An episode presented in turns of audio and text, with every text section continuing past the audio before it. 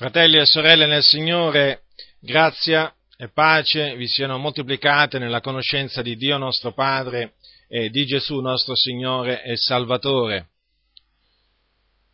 Ho in cuore di parlarvi questa sera di qualche cosa che concerne la preghiera. Ritengo che sia qualcosa di importante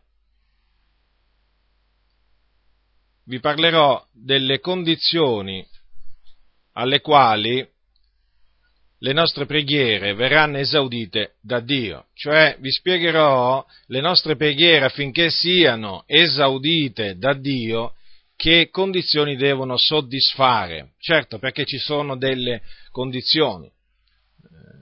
Dio ha dettato delle condizioni e noi dobbiamo soddisfarle quando noi preghiamo a Lui affinché affinché, eh, al fine di eh, ricevere da Lui le cose che gli chiediamo. Ponete bene mente a questi eh, se che sono scritti nella parola del Signore. Nella parola di Dio ci sono dei se, dei ma, dei però, ci sono, ci sono anche queste cose e bisogna in questa sera, eh, dovete mo- prestare molta attenzione ai se Ora prendete eh, Matteo, l'Evangelo scritto da Matteo, al capitolo 21. La prima condizione di cui vi parlerò è la fede, cioè noi per ottenere quello che abbiamo chiesto a Dio dobbiamo pregare con fede. Ecco quanto eh, dice la scrittura a tale riguardo. Capitolo 21 di Matteo eh, voi conoscete l'episodio, ne avete sentito parlare sicuramente, dell'episodio del, che concerne quel fico che Gesù maledisse e eh, che si seccò. E i discepoli, quando videro ciò, quando videro il, il fico seccarsi, si meravigliarono, dicendo com'è se in un attimo seccato il fico? E Gesù rispondendo disse loro, versetto 21, io vi dico in verità, se aveste fede e non dubitaste, non soltanto fareste quel che è stato fatto al fico, ma se anche diceste a questo monte, togliti di là e gettati nel mare, sarebbe fatto. E tutte le cose che domanderete nella preghiera, se avete fede, le otterrete. Le parole di Gesù sono molto chiare, non lasciano, non lasciano dubbi di nessun genere. Quando noi preghiamo dobbiamo credere, perché qui dice se avete fede le otterrete. Certo, questo significa che si può pregare anche senza credere.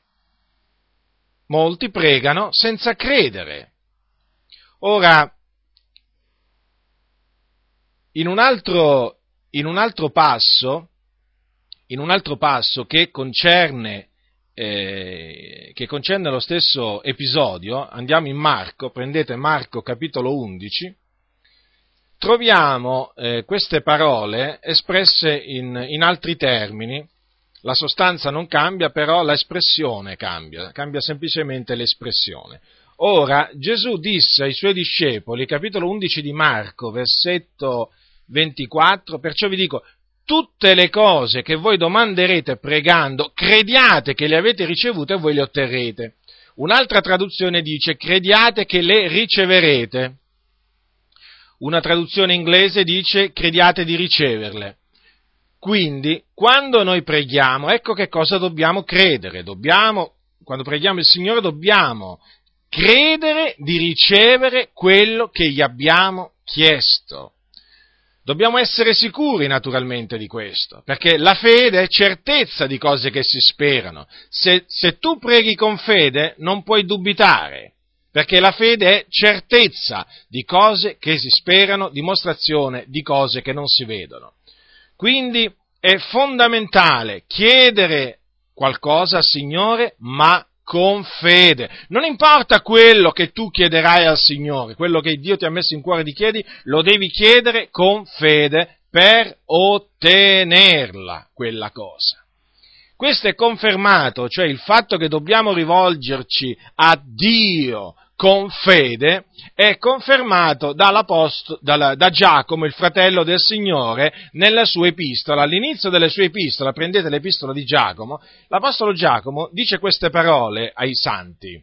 Dice così, al capitolo 1 eh, di Giacomo, versetto 5, Se alcuno di voi manca di sapienza, la chiegga a Dio, che dona a tutti liberalmente, senza rinfacciare, e gli sarà donata, ma chiegga con fede, senza stare punto in dubbio, perché chi dubita è simile a un'onda di mare agitata dal vento e spinta qua e là. Non pensi già quel tale di ricevere nulla dal Signore, essendo uomo d'animo doppio, instabile in tutte le sue vie. Ora qui l'Apostolo, eh, qui Giacomo parla del, del chiedere, del chiedere, a Dio sapienza e dice una cosa eh, molto chiara chieda a Dio, se qualcuno manca di sapienza, la chiega a Dio. Quindi siamo liberi di accostarci al trono di Dio per chiedere sapienza a Dio, ma, attenzione, chieda con fede, quindi credendo. Infatti poco dopo dice senza stare punto in dubbio, senza dubitare neppure per un istante.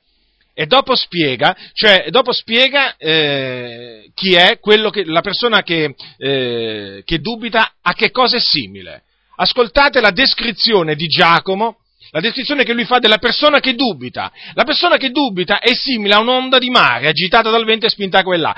Se vi è capitato qualche volta di essere eh, vicino alle rive del mare avete visto un po, di, un po' di vento, avete visto le onde agitate dal vento. Ecco, sono sballottate un po' di qua e un po' di là. Così è la persona che dubita sballottata un po' di qua e un po' di là, spinta di qui, spinta di là. Non è una persona ferma, è come una canna dimenata dal vento. Ora, che cosa dice, che cosa dice il, eh, Giacomo? Quel tale, cioè colui che dubita, non pensi di ricevere nulla dal Signore. Sono parole eh, forti, che vanno ribadite, vanno ribadite del continuo quando si parla della, della preghiera, perché bisogna dire eh, chiaramente che quando si prega bisogna pregare senza dubitare, altrimenti non si riceverà nulla dal Signore, proprio nulla. Qui c'è scritto, non pensi già quel tale di ricevere nulla dal Signore. Perché? Perché è un uomo d'animo doppio, instabile in tutte le sue vie. Ora, fratelli, il Signore ci vuole fermi nelle sue vie ci vuole fermi, non instabili. Quindi ci dobbiamo fortificare in Lui. Per essere fermi nelle nostre vie ci dobbiamo cibare della parola di Dio, perché la fede viene dall'udire e l'udire sia per mezzo della parola di Dio. Se tu ti cibi, se tu ti cibi di favole, la fede non ti potrà venire. Se tu ti cibi, se tu ti cibi di romanzi, eh, romanzi d'amore, non verrà, la, la, non verrà, fede in te dalla lettura di quei romanzi. Se tu, le, se tu leggi eh, riviste scandalistiche, non pensare di eh, ricevere fede leggendo, non pensare che venga te, in te fede leggendo quelle cose. La fede viene dall'udire, l'udire sempre per mezzo della parola di Dio. Quindi cibati della parola del Signore. Perché leggendo la parola del Signore e meditando in essa, in te viene la fede la fede, la fede. Quindi sarai fermo nelle tue vie e quando ti accosterai al trono della grazia ti accosterai con un cuore fermo, non con un cuore instabile, ma con un cuore fermo. Vada bene, vada bene a quello che dice la scrittura. Quindi chiedi a Dio, prega il Dio, ma con fede, non dubitare. Perché ricordati, il dubbio non viene da Dio. Anzi, ti dirò qualche cos'altro. C'è qualcuno, c'è qualcuno che vuole farti dubitare. È il diavolo. Perché il diavolo sa che dubitando il credente non riceve nulla dal Signore. E lui è il serpente antico. Non dobbiamo ignorare le macchinazioni di Satana, questo dice la scrittura. Noi non ignoriamo le macchinazioni di Satana, noi sappiamo bene, noi sappiamo molto bene chi è colui che cerca di instillare il dubbio nel cuore di ogni credente ed è il diavolo, il padre della menzogna, il nemico, chiamato Satana, cioè avversario. Lui è il nostro avversario e ci combatte, ci combatte. Una delle maniere in cui ci combatte è questa, cerca di, mettere, di farci dubitare delle promesse di Dio, di farci dubitare della parola di Dio, della potenza di Dio. Ma a noi è stata data, a noi è stata fornita un'armatura, che è un'armatura completa, e che questa, questa armatura prevede anche lo scudo della fede, col quale possiamo spegnere tutti i dardi infuocati del diavolo. La scrittura li chiama così, dardi infuocati. Badate bene, chi è che vi può lanciare un dardo infuocato? È solo qualcuno che vi vuole male. Ebbene, il diavolo vi vuole male, vi odia. E lui vi, va, vi lancia dei dardi infuocati. E uno di questi dardi è il dubbio. Il dubbio, sì. Chiamatelo, chiamatelo anche così, tranquillamente, lo potete tranquillamente, è un dardo infuocato. Ma nel momento in cui voi vi ergete contro il nemico, cioè resistete al diavolo, mediante la fede, lui fuggirà. Quindi è molto importante conoscere la parola di Dio, riporre la propria fiducia in essa senza stare punto in dubbio. Perché prima o poi, ve lo assicuro, il diavolo si accosta, si accosta a te, si accosta a me, si accosta, e lui ti sussurra, e lui ti sussurra sempre qualcosa che cercherà di portarti a dubitare. Non dubitare, fratello, non dubitare, sorella, perché se dubiti non riceverai nulla dal Signore. Resisti al nemico con lo scudo della fede e vedrai che i suoi dardi si spegneranno, si spegneranno contro questo potente scudo che il Signore, che il Signore ci ha dato. Ora, abbiamo visto cosa, cosa quindi eh, significa credere. Significa credere che riceveremo quello che abbiamo chiesto a Dio.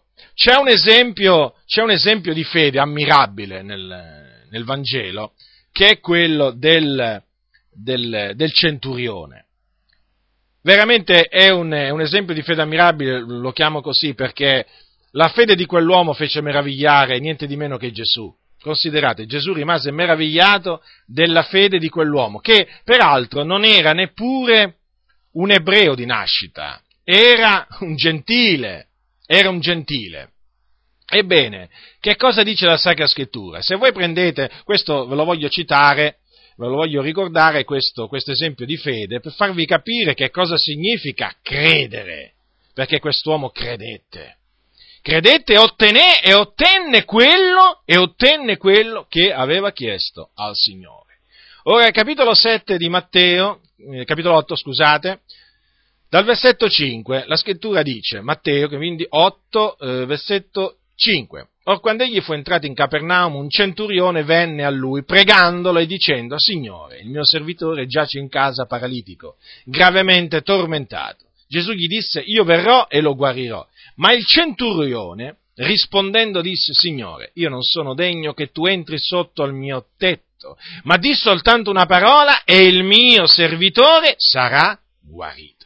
Poiché anch'io sono un uomo sottoposto ad altri ed ho sotto di me dei soldati e dico a uno va ed egli va e ad un altro vieni ed egli viene e al mio servo fa questo ed egli lo fa. E Gesù, udito questo, ne restò meravigliato e disse a quelli che lo seguivano, io vi dico in verità che in nessuno in Israele ho trovato cotanta fede. Poi il versetto 13, e Gesù disse al centurione, vai, come hai creduto, siati fatto. Ecco, quell'uomo fece una richiesta al Signore, il Signore disse che avrebbe esaudito la sua richiesta perché sarebbe andato a casa sua. Però lui, siccome che era una persona umile, questo uomo, disse che appunto non si reputava degno che Gesù entrasse sotto il suo tetto e disse di soltanto una parola, il mio servitore sarà guarito. Che fede! Credeva che bastava che Gesù dicesse una parola e il suo servitore sarebbe stato guarito a distanza. Cioè non ci sarebbe stato bisogno che gli imponesse le mani. No, non c'era bisogno che Gesù fosse di persona lì a guarirlo, no. di soltanto una parola e il mio servitore sarà guarito. Questa è fede. Credette che quello che aveva detto sarebbe avvenuto, che quello che aveva chiesto avrebbe ricevuto. Credeva fermamente in questo quell'uomo. E Gesù esaudì la sua richiesta. Gli disse, come hai creduto, siati fatto. Quindi a noi ci viene fatto secondo la nostra fede.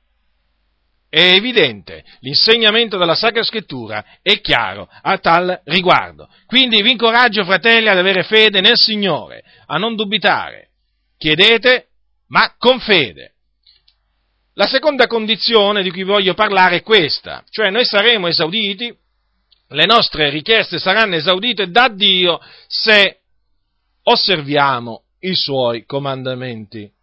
Ora, generalmente, quando si sente parlare, eh, soprattutto in questi tempi, della preghiera, eh, si sente un'enfasi particolare sul eh, chiedere con fede.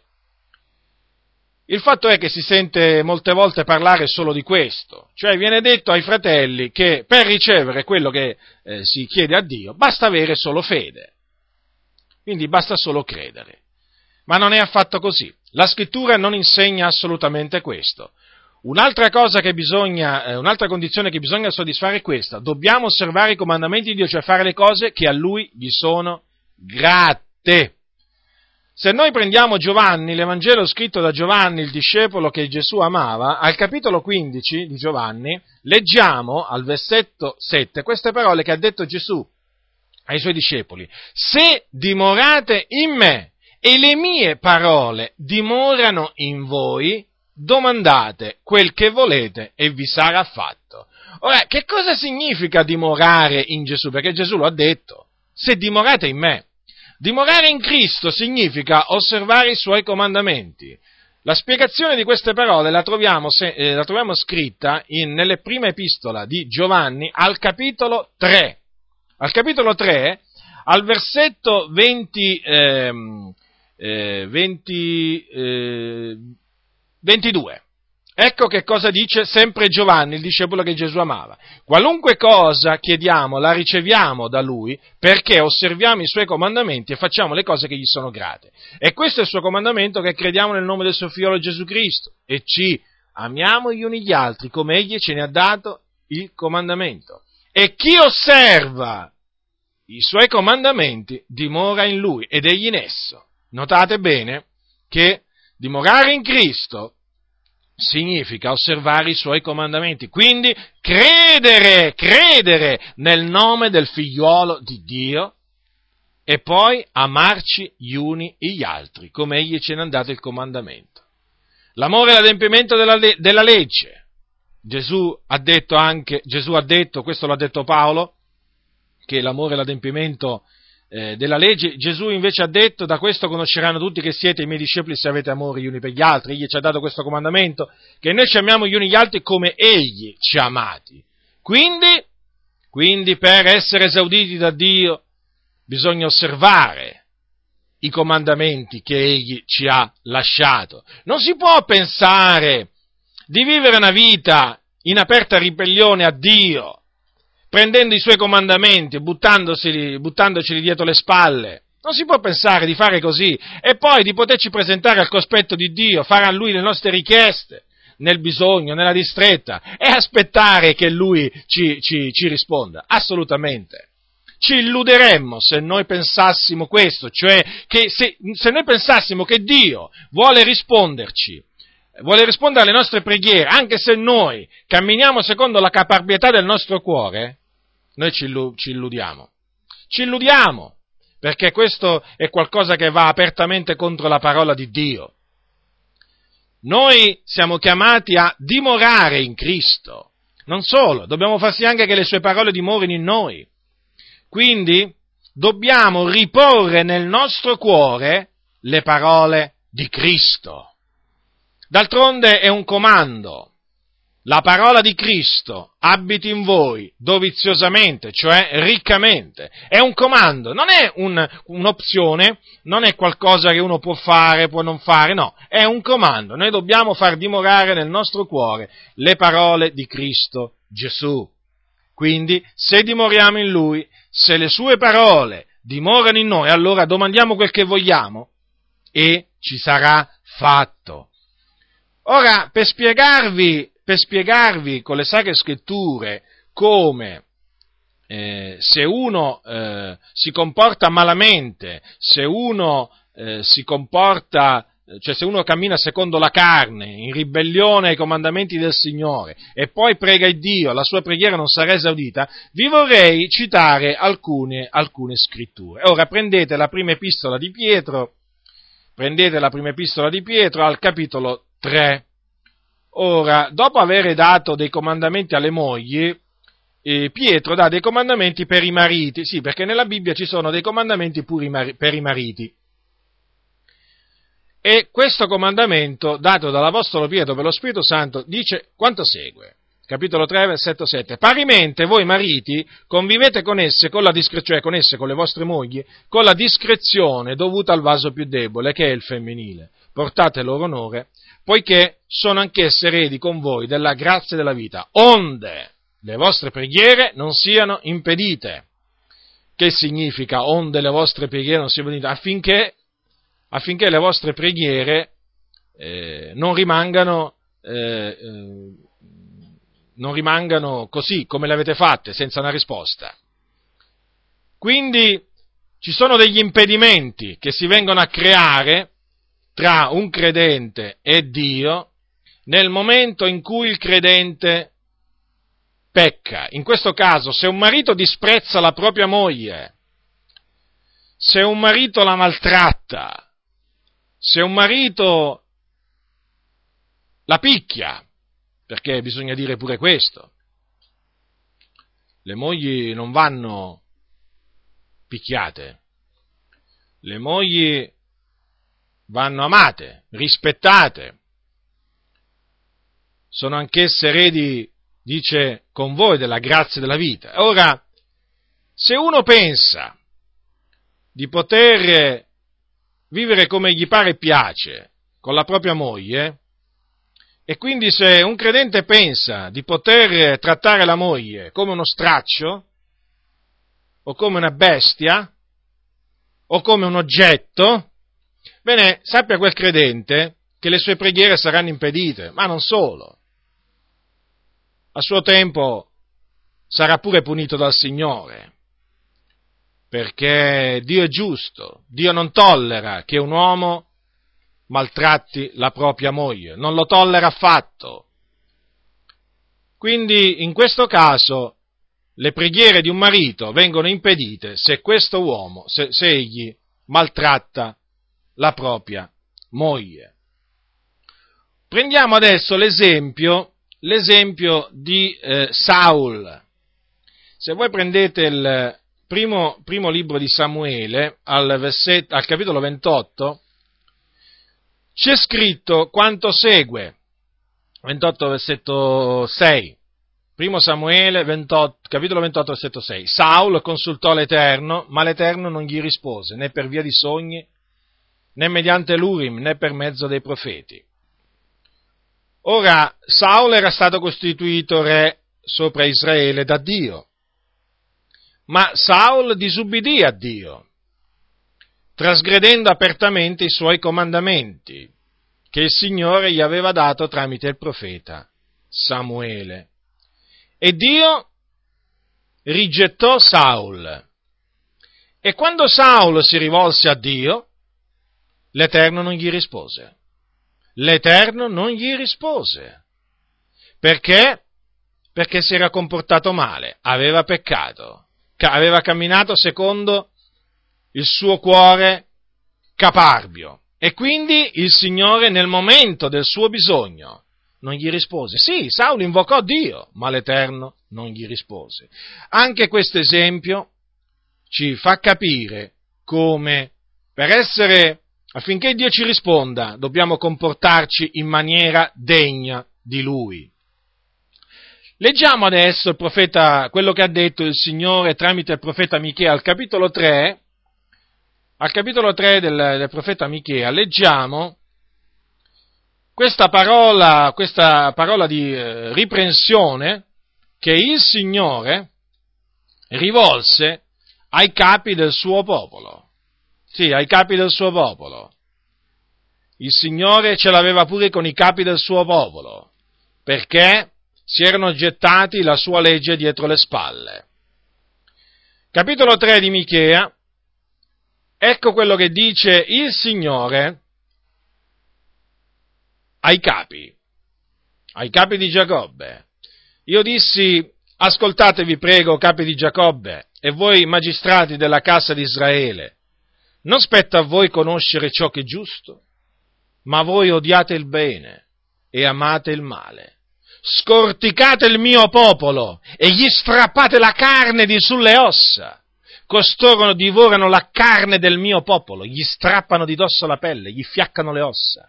Lo fanno a pezzi come ciò che si mette in pentola, come carne da mettere nella caldaia.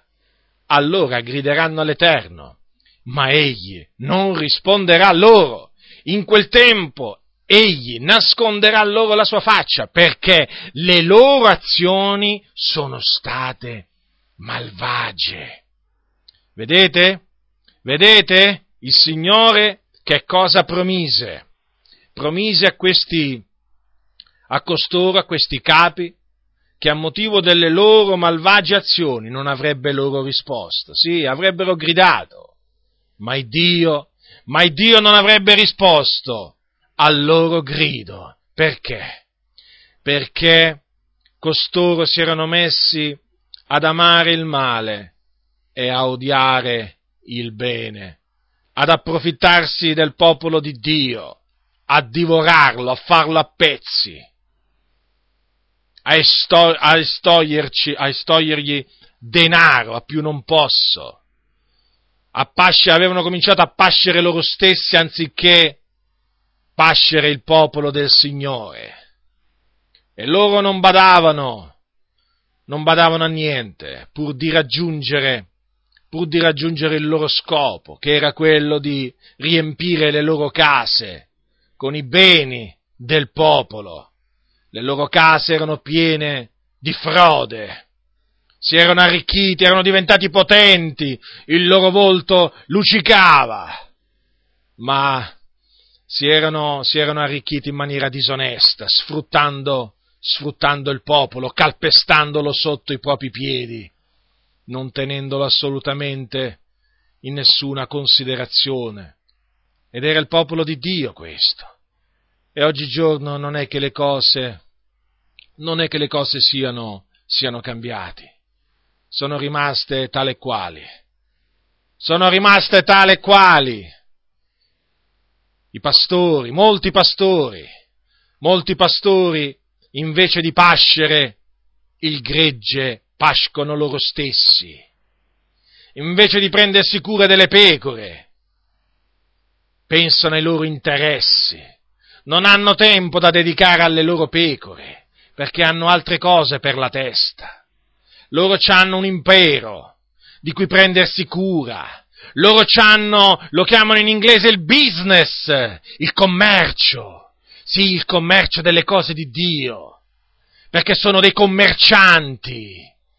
Loro oramai sono degli uomini d'affari. Pensano appunto ai loro affari, affari economici, affari finanziari. È questo a cui loro pensano. Il loro primo pensiero è al cestino delle offerte quando si alzano la mattina per andare al locale di culto a predicare. E quella è la loro preoccupazione. Quanto raccoglierò oggi? Quanto raccoglieremo?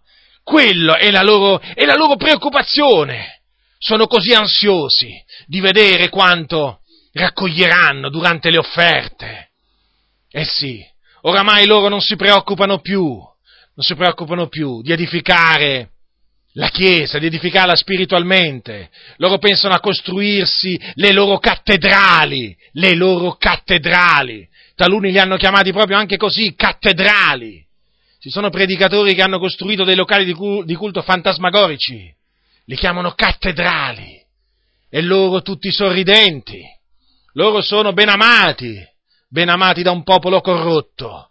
Purtroppo sì, un popolo corrotto che ha piacere che le cose stiano così perché se da un lato da un lato la, c'è la colpa dei, dei, dei pastori, di questi, di questi pastori, di questi affaristi, di questi ribelli e cianciatori, dall'altro però c'è anche una colpa che ha il popolo di Dio.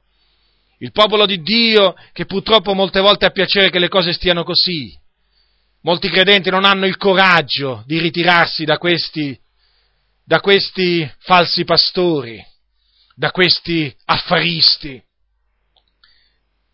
e continuano a foraggiarli, continuano a foraggiarli, pensando che le cose miglioreranno, e invece non migliorano, peggiorano. Ecco sì, la Chiesa, a capo di molte chiese ci sono affaristi oggigiorno, gente che fa commercio delle cose del Signore.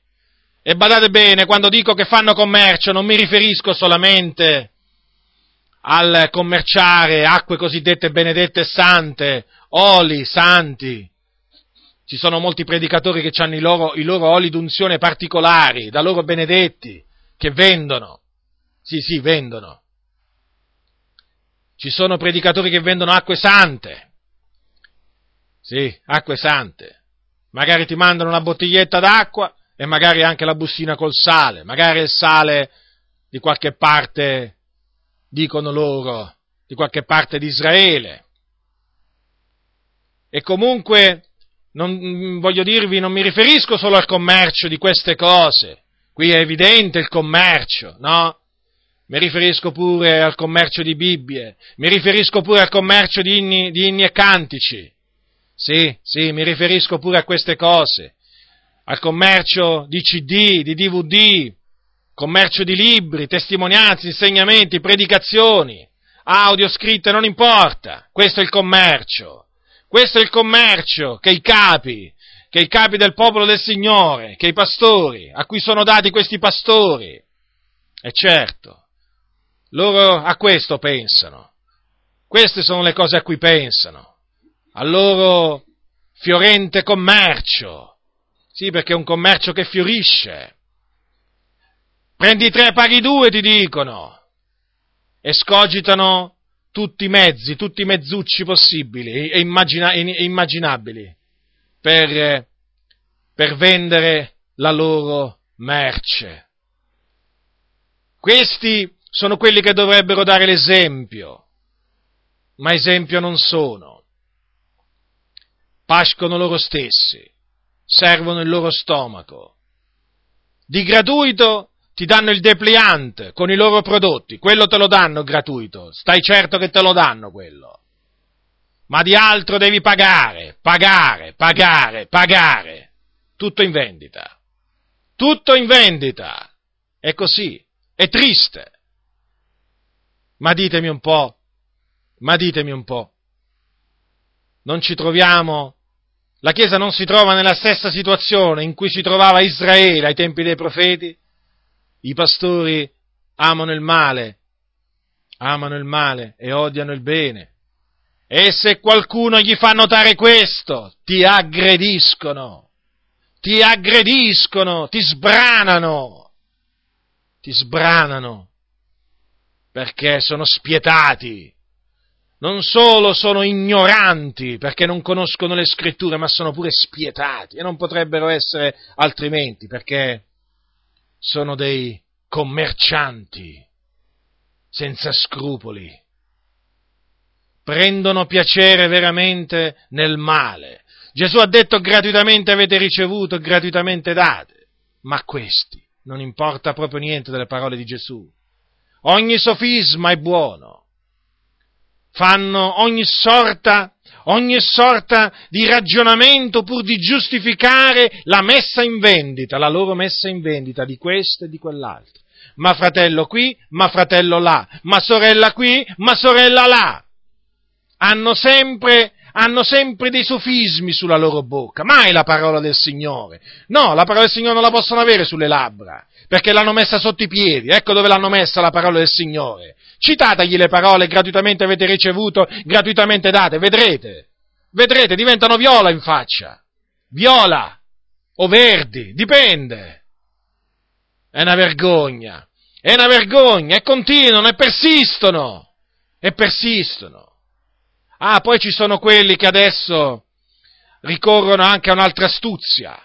Non chiamano più, quando, quando loro ti vendono il loro prodotto, non, non dicono che costa tot, non dicono che quello è il prezzo, no, ti dicono che quello è il compenso. Lo chiamano compenso adesso. E d'altronde, sanno che c'è qualcuno che riprova il loro commercio, allora cercano un po' di mettersi a riparo, lo chiamano compenso. Quando la prossima volta che leggerete questa parola, compenso richiesto, eh sì, perché è un compenso richiesto. Nella sostanza non è il prezzo, cioè non te lo vorrebbero far apparire come prezzo, eh, ma è prezzo, non cambia la sostanza. È come se io ti dovessi dire che tu devi dare non la decima, ma il 10% di quello che tu incassi ogni mese. Non ti direi la stessa cosa? Ti direi la stessa cosa di quello che ti dice dai la decima. Questi, invece di scriverci prezzo, no, compenso, richiesto. Veramente ci troviamo in mezzo Viviamo in mezzo a un popolo del Signore che ha corrotto le proprie vie. È come la gente del mondo, anzi peggio, talvolta peggio, talvolta peggio. Sono pastori proprio volti alla loro via. Sono pastori che non sono in grado di riprendere, non sono in grado di riprovare le opere infruttuose delle tenebre. Loro sono da riprendere che cosa possono riprendere? Sono dei cani muti, incapaci d'abbaiare, non sono mai sazi. Ecco come li definisce costoro, la scrittura. E costoro gridano, gridano al Signore, quando saranno nella distretta grideranno, ma il Signore ha detto che non risponderà a loro, perché si sono gettati la sua parola alle loro spalle. Hanno fatto, hanno fatto dei locali di culto, dei mercati, dei mercati, dei mercati, che vergogna, bancarelle di qui, bancarelle di là, prendi tre, paghi due, sconti di qui, sconti di là, sconti per le chiese, sconti per i pastori.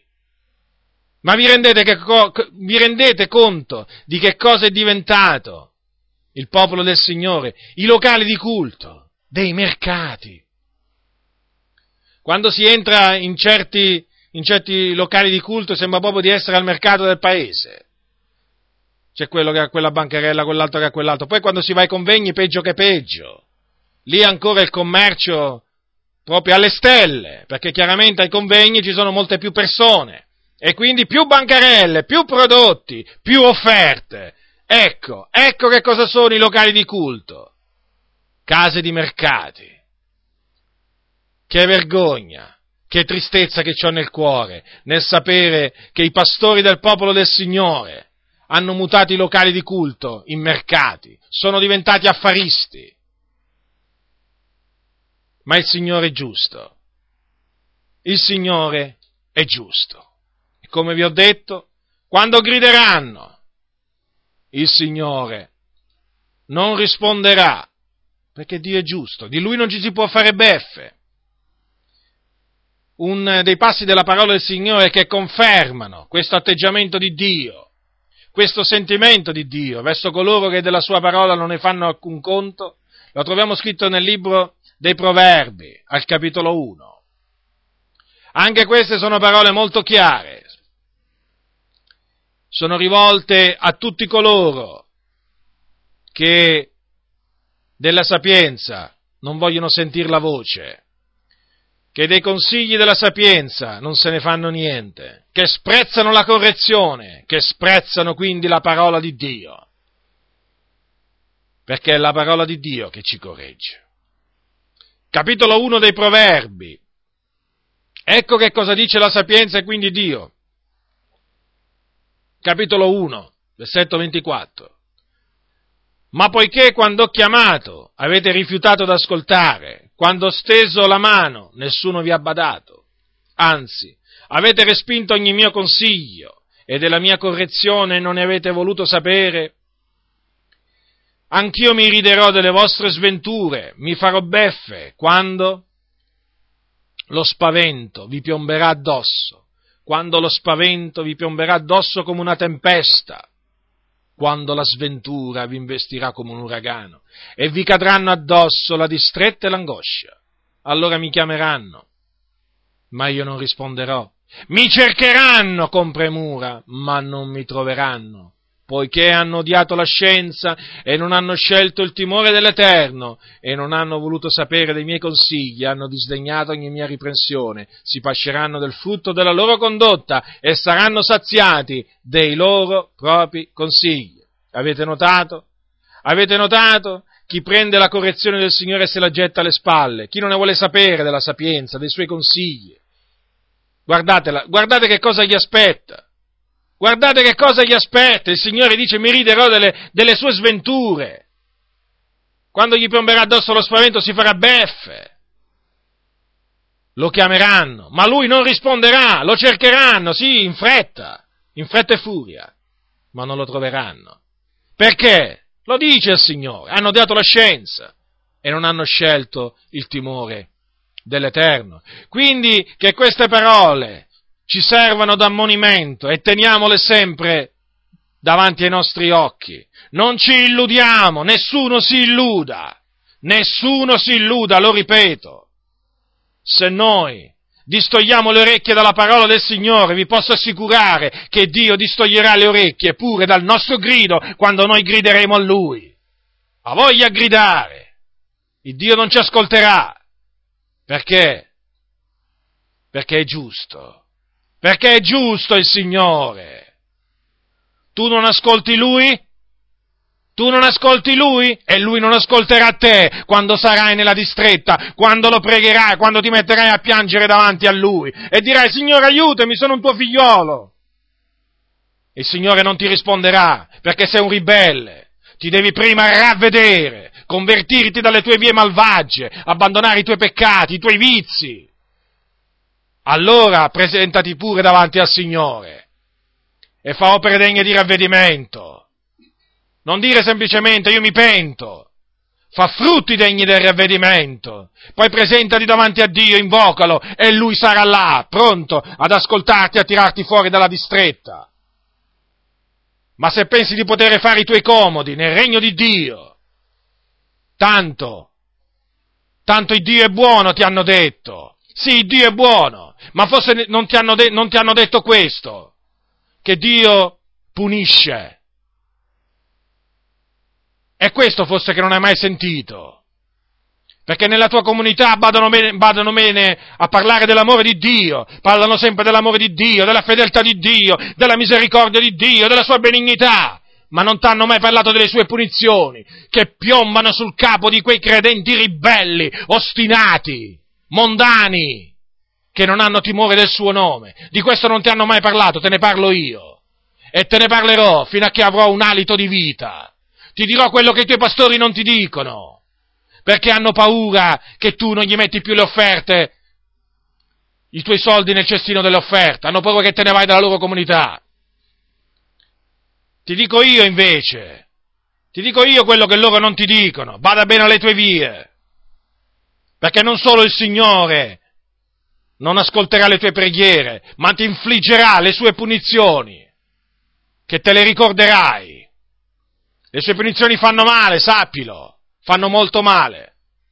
Ma lui le infligge, lui le infligge a coloro che egli ama. Flagella, corregge colui che egli ama, flagella ogni figliolo che gradisce, dice la Sacra Scrittura. Quindi se tu sei tra coloro che è stato flagellato dal Signore, ravvediti, abbandona le tue vie malvagie, convertiti al Signore e Lui ti ristorerà altrimenti andrai di male in peggio.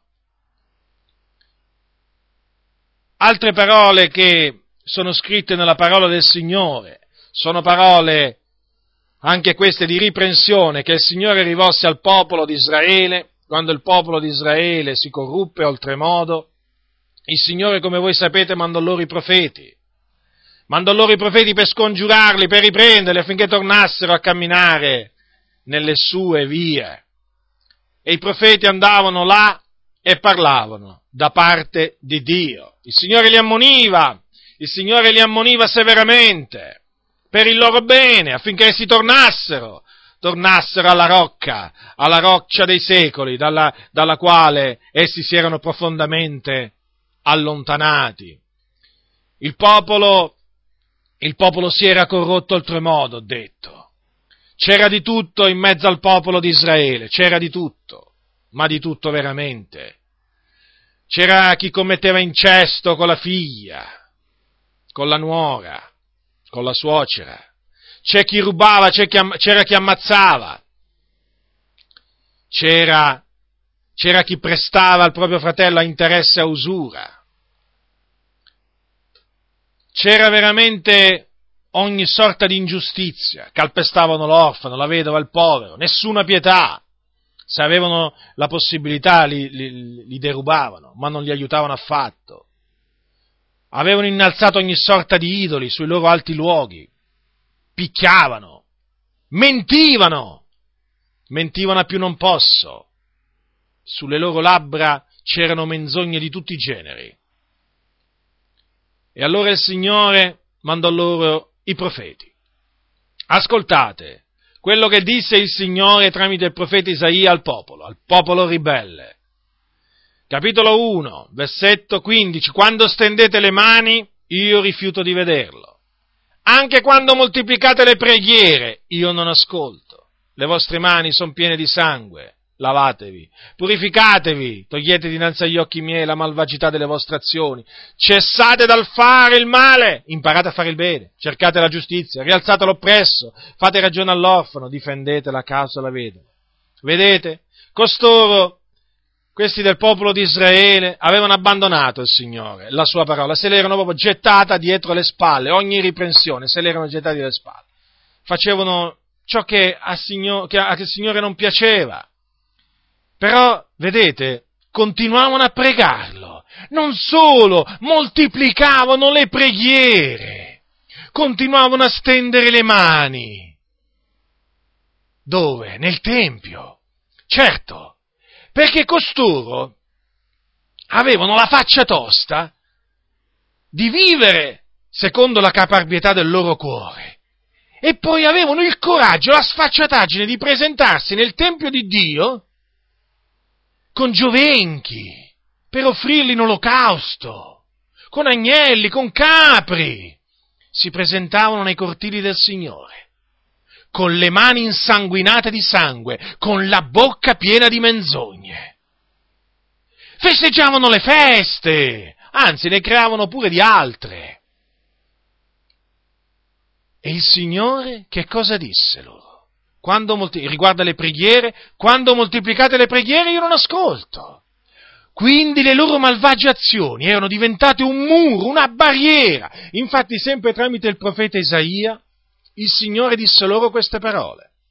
Capitolo 59 di Isaia, dal versetto 1. Ecco la mano dell'Eterno non è troppo corta per salvare, né il suo orecchio troppo duro per udire ma sono le vostre iniquità, quelle che hanno posto una barriera fra voi e il vostro Dio. Sono i vostri peccati, quelli che hanno fatto sì che egli nasconda la sua faccia da voi per non darvi più ascolto.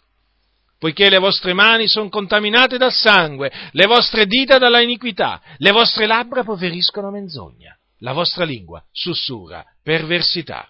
Nessuno muove causa con giustizia, nessuno la discute con verità. S'appoggiano su quel che non è e dicono menzogne. Concepiscono il male, partoriscono l'iniquità, covano uova di basilisco, tessono tele di ragno, chi mangia delle loro uova muore. E l'uovo che uno schiaccia dà fuori una vipera. E prosegue, le loro tele non diventeranno vestiti, né costoro si copriranno delle loro opere, le loro opere sono opere di iniquità e nelle loro mani vi sono atti di violenza, i loro piedi corrono al male ed essi si affrettano a spargere sangue innocente, i loro pensieri sono pensieri di iniquità, la desolazione e la ruina sono sulla loro strada. La via della pace non la conoscono e non v'è equità nel loro procedere, si fanno dei sentieri tortuosi, chiunque vi cammina non conosce la pace. Perciò, la sentenza liberatrice è lunge da noi e non arriva fino a noi la giustizia. Noi aspettiamo la luce ed ecco le tenebre, aspettiamo il chiarore del dì e camminiamo nel buio. Andiamo tastando la parete come i ciechi, andiamo a tastoni come chi non ha occhi. Inciampiamo in pieno mezzogiorno come nel crepuscolo. In mezzo all'abbondanza sembriamo dei morti.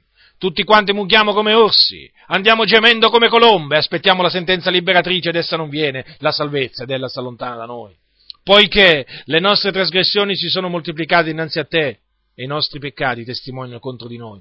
Sì, le nostre trasgressioni ci sono presenti e le nostre iniquità le conosciamo. Siamo stati ribelli all'Eterno e, e l'abbiamo rinnegato, ci siamo ritratti dal seguire il nostro Dio, abbiamo parlato d'oppressione e di rivolta, abbiamo concepito e meditato in cuore parole di menzogna. E la sentenza liberatrice si è ritirata e la salvezza si è tenuta lontana poiché la verità soccombe sulla piazza pubblica e la rettitudine non può avervi accesso, la verità scomparsa e chi si ritrae dal male si espone ad essere spogliato.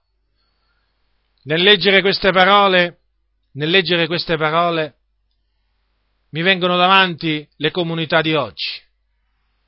Mi vengono le comunità di oggi davanti. Perché la situazione è questa. È scritta così chiaramente. È scritta così chiaramente. È proprio vero. Cioè il popolo, il popolo corre al male, esperto nel fare il male. Invece, invece di essere esperto nel fare il bene, è esperto nel fare il male. Oramai non è più una rarità incontrare fratelli che ti mentono, fratelli doppi, fratelli senza pietà, fratelli che se possono ti rubano quel poco che hai, fratelli che si approfittano di te. Non è una rarità, vorrei dire è la normalità. In molti casi è la normalità. Fratelli senza amore, senza amore quello che ogni credente, ognuno di noi deve avere, l'amore. Un amore intenso, un amore vero verso l'altro fratello, il membro del corpo di Cristo. È pressoché, pressoché inesistente. È raro trovare fratelli che amano in maniera disinteressata. Molti ti sembra che ti amano, ma lo fanno per degli interessi personali, dei loro tornaconti. E questo, e questo è evidente. È evidente dal fatto che quando gli parli di certe cose della parola del Signore ti voltano le spalle e ti cominciano a maledire e a sparlare, perché non amano la parola del Signore, non c'è amore per la verità nel loro cuore, non c'è amore per la verità. Loro godono loro godono dell'ingiustizia. Ebbene, proprio questa è la, è la, è la, è la situazione. Opere di iniquità, atti di violenza nelle mani, credenti che picchiano. Ne ho conosciuti, anche pastori, che usano le mani per picchiare. Figli anche degli altri. I figli propri uno li può, li può, li può percuotere, quello è ammesso. Naturalmente, in giusta misura, in base alla, alla colpa del bambino, certamente, la percossa, la percossa è lecita verso i, propri figli. Un papà può percuotere i, i propri figli, anzi li deve percuotere quando questi lo meritano. Ma un uomo non può percuotere i figli degli altri. Ci sono pastori che picchiano i figli degli altri. Ci sono, ci sono pastori che picchiano la propria moglie. Violenti. Senza poi parlare di quelli che spingono le persone a terra, li buttano con calci, pugni, schiaffi, anche quelli sono atti di violenza. Ebbene, è proprio così, fratelli. Ormai non è pastori che mentono, ma ce ne sono tanti. Mentono sapendo di mentire e si compiacciono nelle loro menzogne, ne vanno pure fieri delle loro menzogne. Quando si ritrovano tra di loro, godono dei loro inganni lo so, sono cose tristi, forse non hai mai sentito parlare di queste cose. Forse è la prima volta che senti parlare in questa maniera, certo, perché sei in una comunità dove ti hanno dato un sonnifero, dove hanno piacere che tu dormi. Di certe cose non ne sentirai mai parlare magari nella tua comunità, ma non importa, te ne parlo io. Questo è il punto, fratelli. Questo. La perversità credenti, pastori, con le bocche perverse, raccontano barzellette, non solo quelle cosiddette pulite, ma anche quelle sporche. Prendono piacere nel raccontare le barzellette ai bambini. Anziani di comunità che prendono i bambini nelle loro braccia e gli raccontano le barzellette su Noè, su Gesù, su Dio. Queste sono cose orribili che avvengono in mezzo alla Chiesa. Sì, sì, in mezzo alla Chiesa. Non sto parlando della Chiesa cattolica romana. Non sto parlando che queste cose avvengono in mezzo ai testimoni di Geova e ai mormoni. No, no, no, no, no, no, no. No, no, no, no, no. In mezzo alla fratellanza. Sono cose di una gravità enorme. Ma oramai molti non ci fanno più caso. Oramai, come si dice, sono abituati. Non è più scandalo. Queste cose non sono assolutamente scandalo, sono nella norma. Ormai mentire per ridere è, una, è un passatempo. È un passatempo. Molti pastori ti prendono in giro eh? e sai cosa ti dicono poi? Ma fratello, scherzavo. Sì, sì, sì, sì, sì.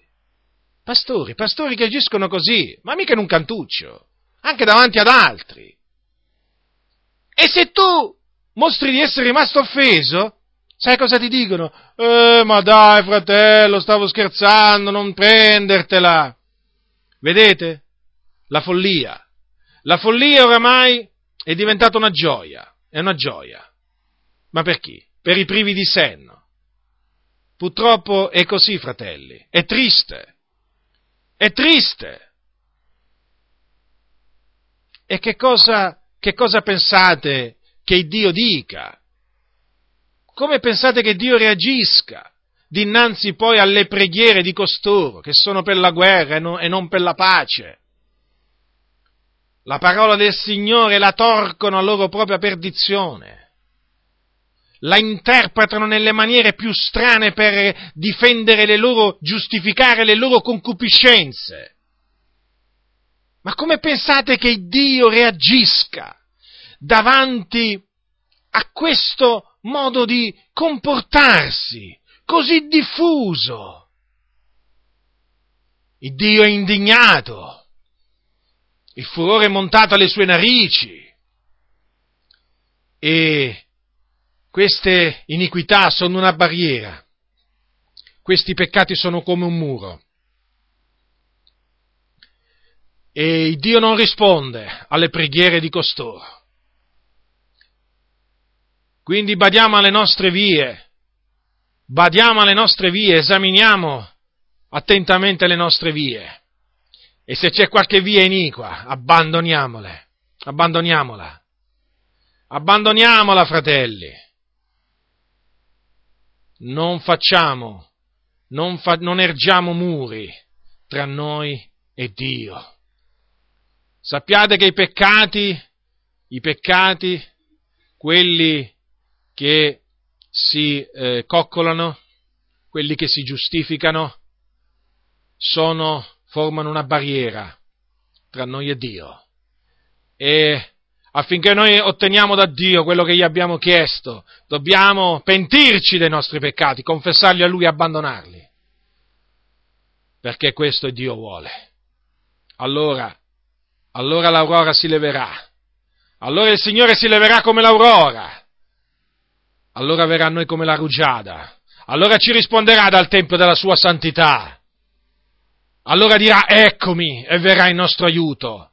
E la nostra preghiera sarà esaudita.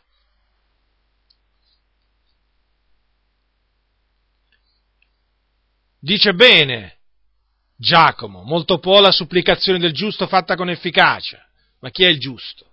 Come ho detto in un'altra occasione, il giusto non è solamente chi è stato giustificato da Dio per la sua grazia mediante la fede, ma anche chi cammina nei comandamenti del Signore. Quindi la supplicazione di un tale uomo fatta con efficacia? Molto può, molto può. Vi ricordate Elia?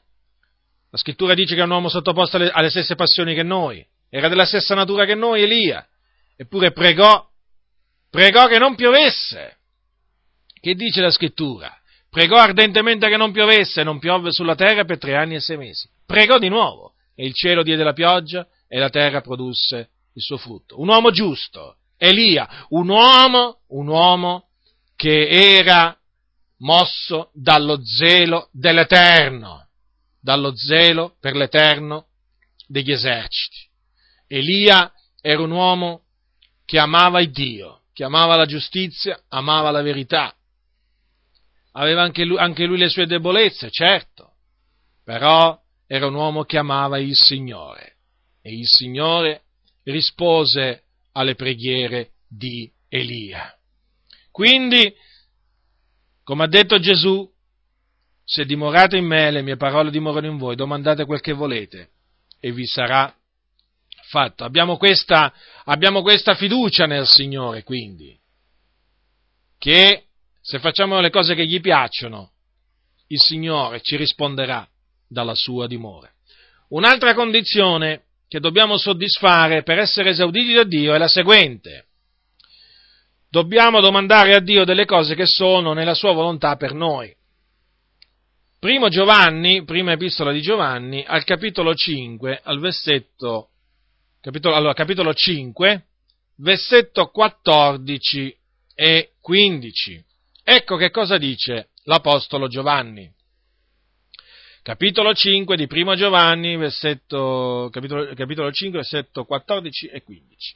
Questa è la confidenza che abbiamo in Lui, che se domandiamo qualcosa secondo la Sua volontà, Egli ci esaudisce. Se sappiamo che Egli ci esaudisce in quel che gli chiediamo, noi sappiamo di avere le cose che gli abbiamo domandato. Quindi, per essere esauditi da Dio, dobbiamo chiedergli delle cose che sono secondo la Sua volontà. Quindi, automaticamente, se noi domandiamo a Dio delle cose che non sono secondo la sua volontà, Lui non ci risponderà.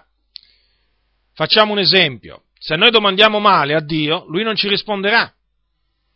Che significa domandare male a Dio? Significa domandare per spendere i nostri propri piaceri. Prendiamo Giacomo, capitolo 4, prendete l'epistola di Giacomo, capitolo 4, versetto 3.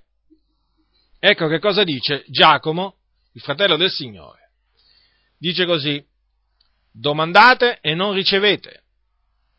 Perché domandate male? Per spendere nei vostri piaceri.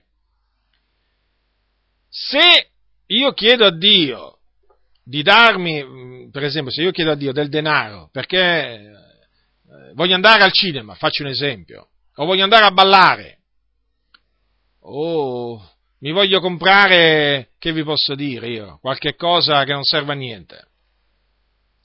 È chiaro che non mi posso aspettare che il Signore mi esaudisce, perché domando male, domando, domanderei male in questo caso, per spendere nei miei piaceri.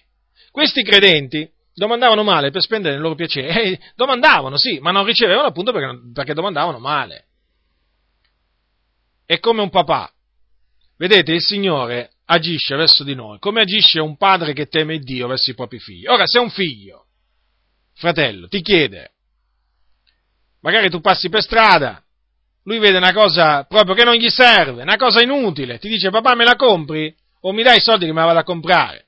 Facciamo un esempio, papà mi dai i soldi che vado a comprarmi le sigarette, voglio cominciare a fumare. Prima di tutto gli dai un ceffone, perché una richiesta del genere è proprio una follia. E poi lo, lo riprendi, perché quel bambino ha fatto una richiesta folle, ha chiesto qualcosa, di fare, di fare qualche cosa proprio che non è giusto, quello di fumare. Quindi il Dio nei nostri confronti agisce alla stessa maniera. Se noi gli domandiamo male, se noi gli domandiamo per, per soddisfare le nostre concupiscenze, è chiaro che il Signore non risponderà alle nostre preghiere, perché è giusto il Signore. Il Signore è giusto, noi dobbiamo chiedere a Lui delle cose utili, delle cose che sono appunto secondo il suo volere verso di noi. Ora, quindi è importante intendere qual è la volontà di Dio verso di noi. Noi siamo chiamati a intendere bene qual è la volontà di Dio verso di noi, non dobbiamo essere disavveduti. E come possiamo conoscere la volontà di Dio verso di noi? Certamente una delle maniere è leggendo la parola di Dio, pregando, santificandoci, il che significa non conformarci al presente secolo. Perché dice l'Apostolo Paolo ai Romani le seguenti parole, al capitolo 12. Dice così, capitolo 12, versetto 2. E non vi conformate a questo secolo, ma siate trasformati mediante il rinnovamento della vostra mente, affinché conosciate per esperienza qual sia la volontà di Dio, la buona, accettevole e perfetta volontà. Quindi vedete, per conoscere la volontà di Dio, dobbiamo eh, conformarci alla parola del Signore, non al mondo. Se noi ci conformiamo a questo presente secolo malvagio, eh, adottando i gusti delle persone del mondo, cominciando a ragionare come ragionano le persone del mondo, vivendo come vivono le persone del mondo, noi la volontà di Dio non la conosceremo. Non la conosceremo. È impossibile conoscere la volontà di Dio conformandosi al mondo, proprio è impossibile. Quindi è importante conoscere la volontà di Dio, al fine di, quando noi preghiamo, non, sbaglia, non, non sbagliare. Così almeno quando ci accostiamo al trono della grazia, gli chiediamo a Dio delle cose che sono secondo la sua volontà verso di noi. Certo, è chiaro che ci sono delle cose che magari in se stesse sono, noi pensiamo anche che siano secondo la sua volontà verso di noi, perché non c'è nessun male in esse, però non sono, eh, non sono per la volontà sua verso di noi in que, o in quel momento o non lo saranno mai, ma non perché il Signore, non perché quella non sia la volontà di Dio, non è la volontà di Dio verso te o verso me, magari è la volontà di Dio verso un altro, perché è chiaro, eh, è chiaro che il Signore ha, ha un piano per ciascuno dei suoi figlioli. Non è che con tutti agisce alla stessa maniera, non è che a tutti dà le medesime cose. Quindi, comunque, è, comunque sempre, è pur sempre importante conoscere la volontà di Dio. Poi, naturalmente, noi ci accostiamo a Dio, lo preghiamo, e poi se quella cosa è eh, nella, nella volontà specifica eh, di Dio per noi, allora il Signore ce la darà sicuramente. Ora, eh, vi, vi, voglio dire questo. Eh, l'altra volta, quando ho confutato la, il, il messaggio della prosperità, vi ho accennato a quello che dicono alcuni di questi predicatori della prosperità.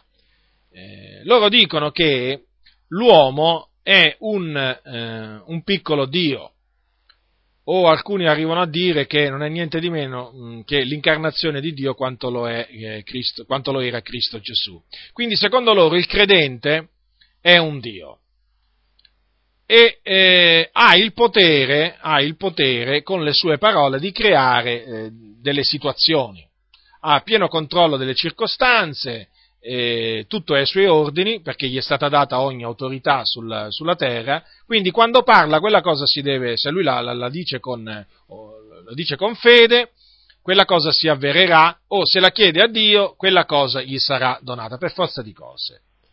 E eh, cosa dicono? Che stando così le cose, è sbagliato dire a Dio, Signore Dio, se è la tua volontà è un, un comando che, loro, che questi eh, predicatori della prosperità danno. Non dite a Dio se questa è la tua volontà o se è la tua volontà. Eh, perché secondo loro è una follia esprimersi in questa maniera. Ora vi ricordo, vi ricordo che Gesù nel Getsemani, quando pregò eh, il Dio, secondo quello che dice Luca, al capitolo 22, versetto 42, secondo quello che dice Luca, rivolse queste eh, parole al Padre. Allora, prendete il capitolo eh, 22 di Luca, allora, il versetto è il 42. Postosi in ginocchio pregava dicendo, Padre, se tu vuoi, allontana da me questo calice, però non la mia volontà, ma la tua sia fatta. Ora, è evidente che Gesù credeva che, che Dio poteva fare ogni cosa, però sapeva anche Gesù che di essere venuto sulla terra non per fare la sua volontà, ma la volontà del Padre suo. Quindi lui si rimise alla volontà del Padre glielo disse, se tu vuoi allontana da me questo calice. In un altro posto c'è scritto ogni cosa ti è possibile. Quindi Gesù credeva che ogni cosa era possibile al Padre, però in questa richiesta gli disse se tu vuoi. Gesù credeva che Dio poteva allontanare da lui quel calice amaro, però gli disse se tu vuoi. Infatti gli disse però non la, non la mia volontà, ma la tua sia fatta. Quindi, se Gesù, che aveva fede, fede, fede eh, piena, piena, fiducia in Dio Padre e lo, e lo dimostrò, lo dimostrò tutti i giorni della sua vita, di essere un uomo con una fiducia incrollabile in Dio, un uomo potente in parole e in opere, un uomo che fece in Israele quello che nessun altro aveva mai fatto. Disse quello che non aveva mai detto. Tutti pendevano dalle sue labbra quando parlava. Quando operava rimanevano meravigliati delle meraviglie che compiva. Si rallegravano, eh, lodavano il Signore, glorificavano il Dio per le cose potenti che vedevano operare a Gesù. Ora, se Gesù ha detto in quella notte, al Padre, se tu vuoi. Non penso proprio che uno di noi sbagli quando prega il Dio se gli dice, Signore, ogni cosa ti è possibile, se tu vuoi. Come disse quell'ebroso, se tu vuoi, tu puoi mondarmi. E Gesù disse, sì, lo voglio, sì, mondato. Quindi l'importante è credere, l'importante è credere che Dio possa fare quella cosa. L'importante è crederlo fermamente. Naturalmente anche desiderare, ma poi ci rimettiamo sempre nella volontà di Dio. Naturalmente sia fatta la volontà del Signore. Egli è Dio, Egli è sul trono. Noi siamo qui sulla terra. Noi siamo i suoi sudditi. Lui è il governatore dell'universo, noi siamo i suoi sudditi. Lui è il vasaio, noi siamo l'argilla. Alcuni, da come parlano, sembrano proprio, sembrano proprio che hanno preso il posto di Dio lassù, lassù sul, sul trono. No, no, no, no, no. Dio è seduto sul trono. Noi esseri umani siamo polvere e cenere e dobbiamo sempre riconoscere che eh, se è la sua volontà, noi riconosciamo che se è la sua volontà noi otteniamo da Dio quello che gli abbiamo chiesto. Se non è la sua volontà, niente ma questo non ci preoccupa, perché noi sappiamo in chi abbiamo creduto, noi conosciamo il Dio, siamo da Lui conosciuti, Dio è amore. Quindi, qualsiasi, in qualsiasi maniera Dio agisca con noi, vi posso assicurare che sia che ci dia una cosa, sia che non ce la dia, per ragioni che lui solo sa, che un giorno scopriremo, vi posso assicurare, tutto quello che Dio fa per noi lo fa per il nostro bene, mai per il nostro male. I pensieri che lui, che lui intrattiene nella sua mente sono pensieri di pace. Sappiatelo questo. E Dio ci ama, noi siamo suoi figlioli, riscattati col prezioso sangue di Cristo, siamo la sua proprietà. Preghiamolo con fede, osserviamo i suoi comandamenti e chiediamo a Lui quello che quello che abbiamo in cuore di chiedergli, mm, cose che sono secondo la sua volontà. Poi, naturalmente, sia fatta comunque sempre la volontà di Dio. Siamo sempre qua a sottoporci alla volontà di Dio. Ora, vi vorrei leggere alcune, eh, vi vorrei trasmettere alcuni esempi di preghiere non esaudite. Ma eh, preghiere non esaudite, eh, preghiere fatte da uomini che amavano il Dio, che temevano il Dio, che pregarono con fede, che si studiavano di piacere a Dio, però il Dio non concedette loro, non concesse loro quello che eh, loro chiesero, perché quelle cose non rientravano nella sua volontà per loro.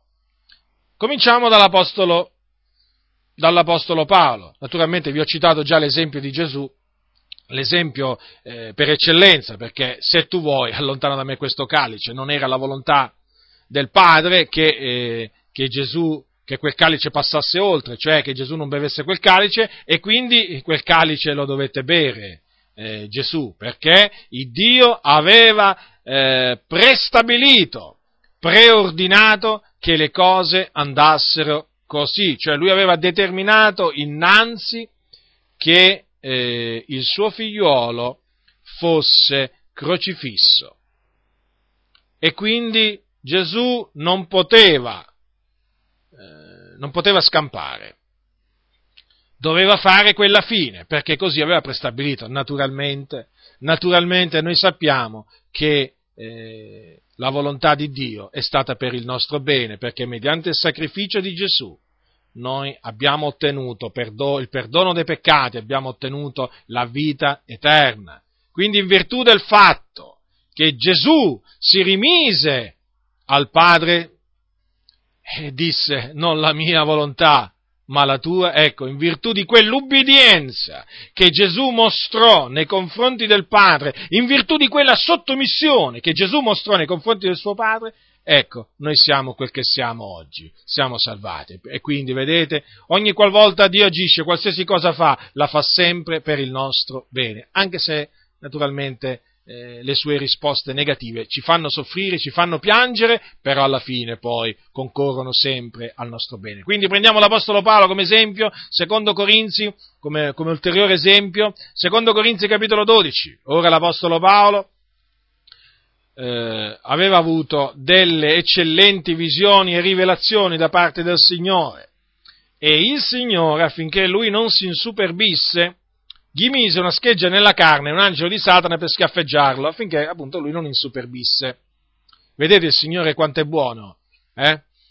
A chi dà eh, delle eccellenti rivelazioni e, e, e, arriva anche a mettergli una scheggia nella carne, un, un angelo di Satana per schiaffeggiarlo, onde appunto lui rimanga umile. Paolo non era diventato superbo, badate bene, badate bene, Paolo era un uomo umile, Solo che il Signore, per impedire che lui si insuperbisse a motivo di quelle rivelazioni, gli mise appunto una scheggia nella canna, un angelo di Satana per scaffeggiarlo. Allora, cosa dice l'Apostolo Paolo? Capitolo 12, versetto 8. Tre volte ho pregato il Signore perché l'allontanasse da me ed egli mi ha detto la mia grazia ti basta, perché la mia potenza si dimostra perfetta nella debolezza. Ecco questa fu la risposta del Signore. Quindi, tra virgolette, fu una risposta negativa. Allora Paolo pregò una volta, pregò la seconda volta e pregò la terza volta. Fece una richiesta per tre volte, come Gesù. Tre volte fece la stessa richiesta nel Getsemani. Così anche l'Apostolo Paolo fece tre volte questa richiesta. Signore, allontana da me ciò. E il Signore gli ha risposto.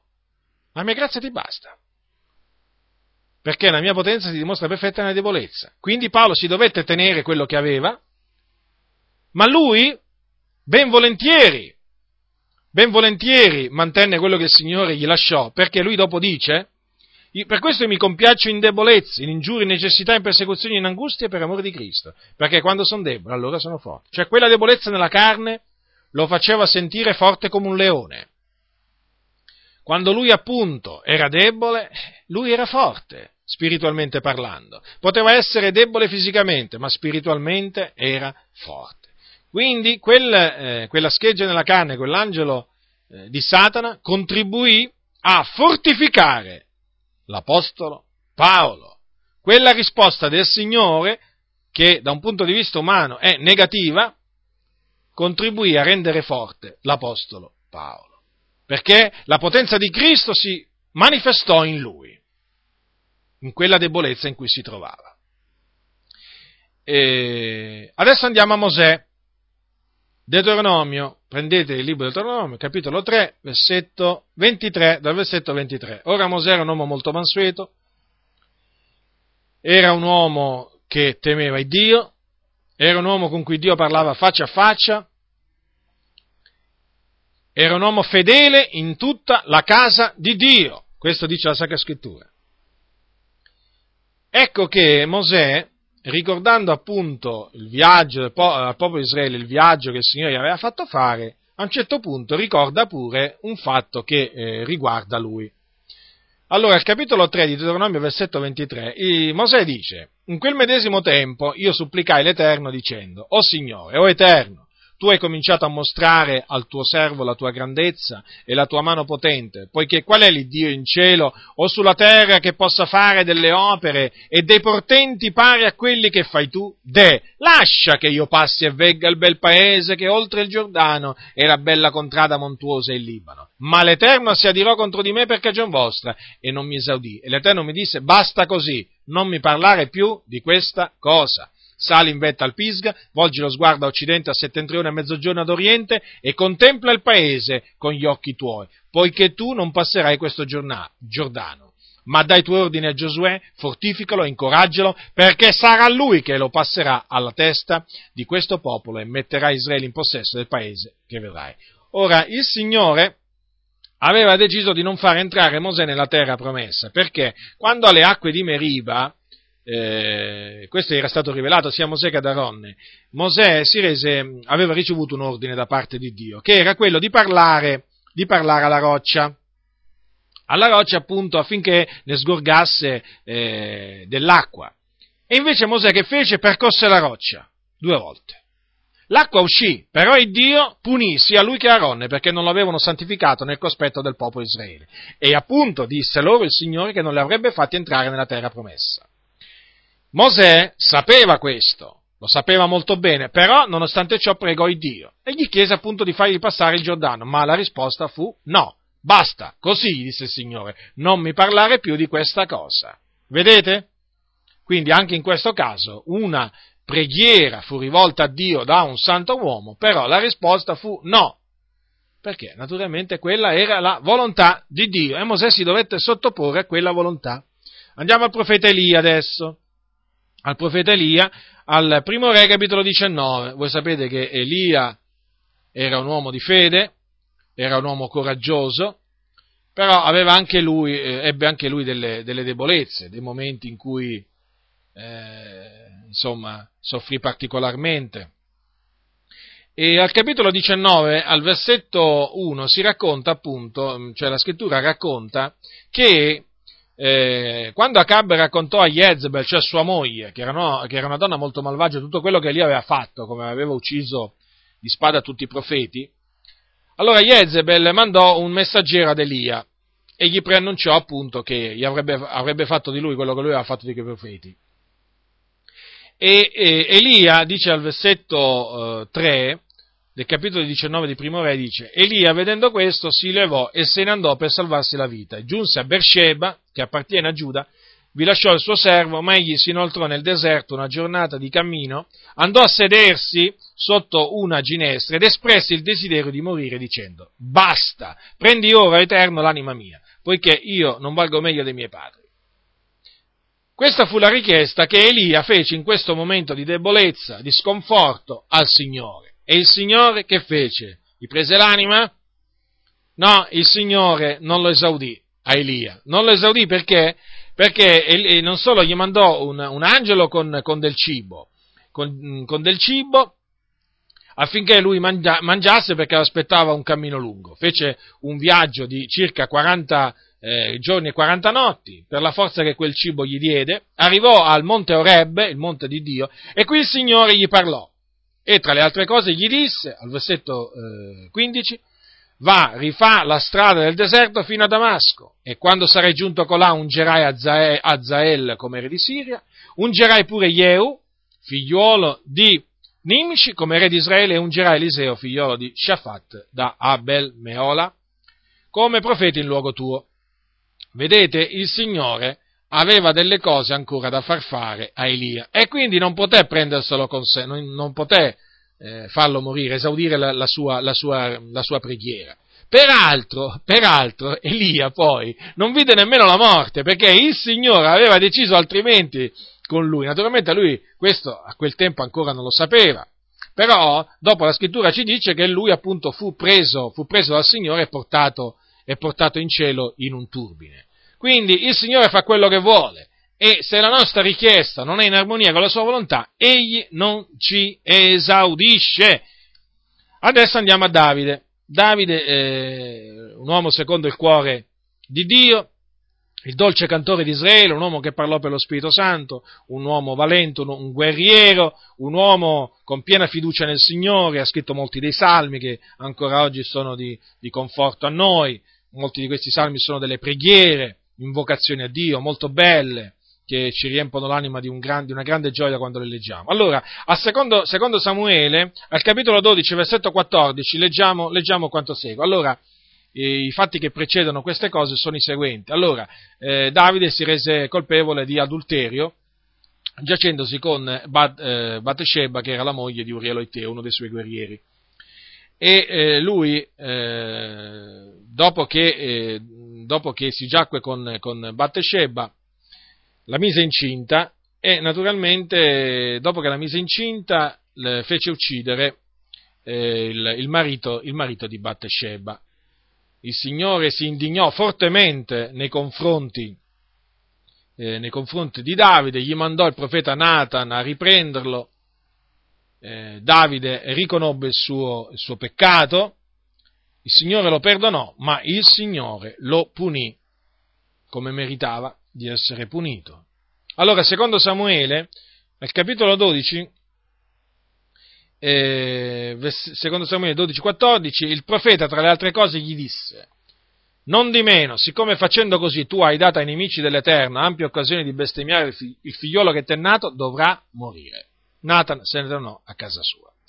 Ora, così avvenne. Infatti il Signore colpì il bambino che la moglie di Uria aveva partorito a Davide, cadde gravemente malato il bambino, e Davide che fece? Eh, Davide non è che si arrese. Eh? Davide pregò, fece delle supplicazioni a Dio e digiunò pure. Infatti c'è scritto, versetto 16, Davide quindi fece supplicazioni a Dio per il bambino e digiunò. Poi venne e passò la notte giacendo per terra. Ma a nulla servirono le supplicazioni di Davide. Il Signore, come aveva detto tramite il suo servo Nathan, così fece. Fece morire il bambino a Davide. Ancora in questo caso possiamo eh, vedere tranquillamente come una preghiera fatta a Dio non è stata esaudita perché eh, quella richiesta non era conforme alla volontà di Dio. Ora, noi quindi, fratelli, siamo incoraggiati dalla parola del Signore a domandare a Dio. Qualcuno dirà, ma che cosa, che cosa posso chiedere a Dio?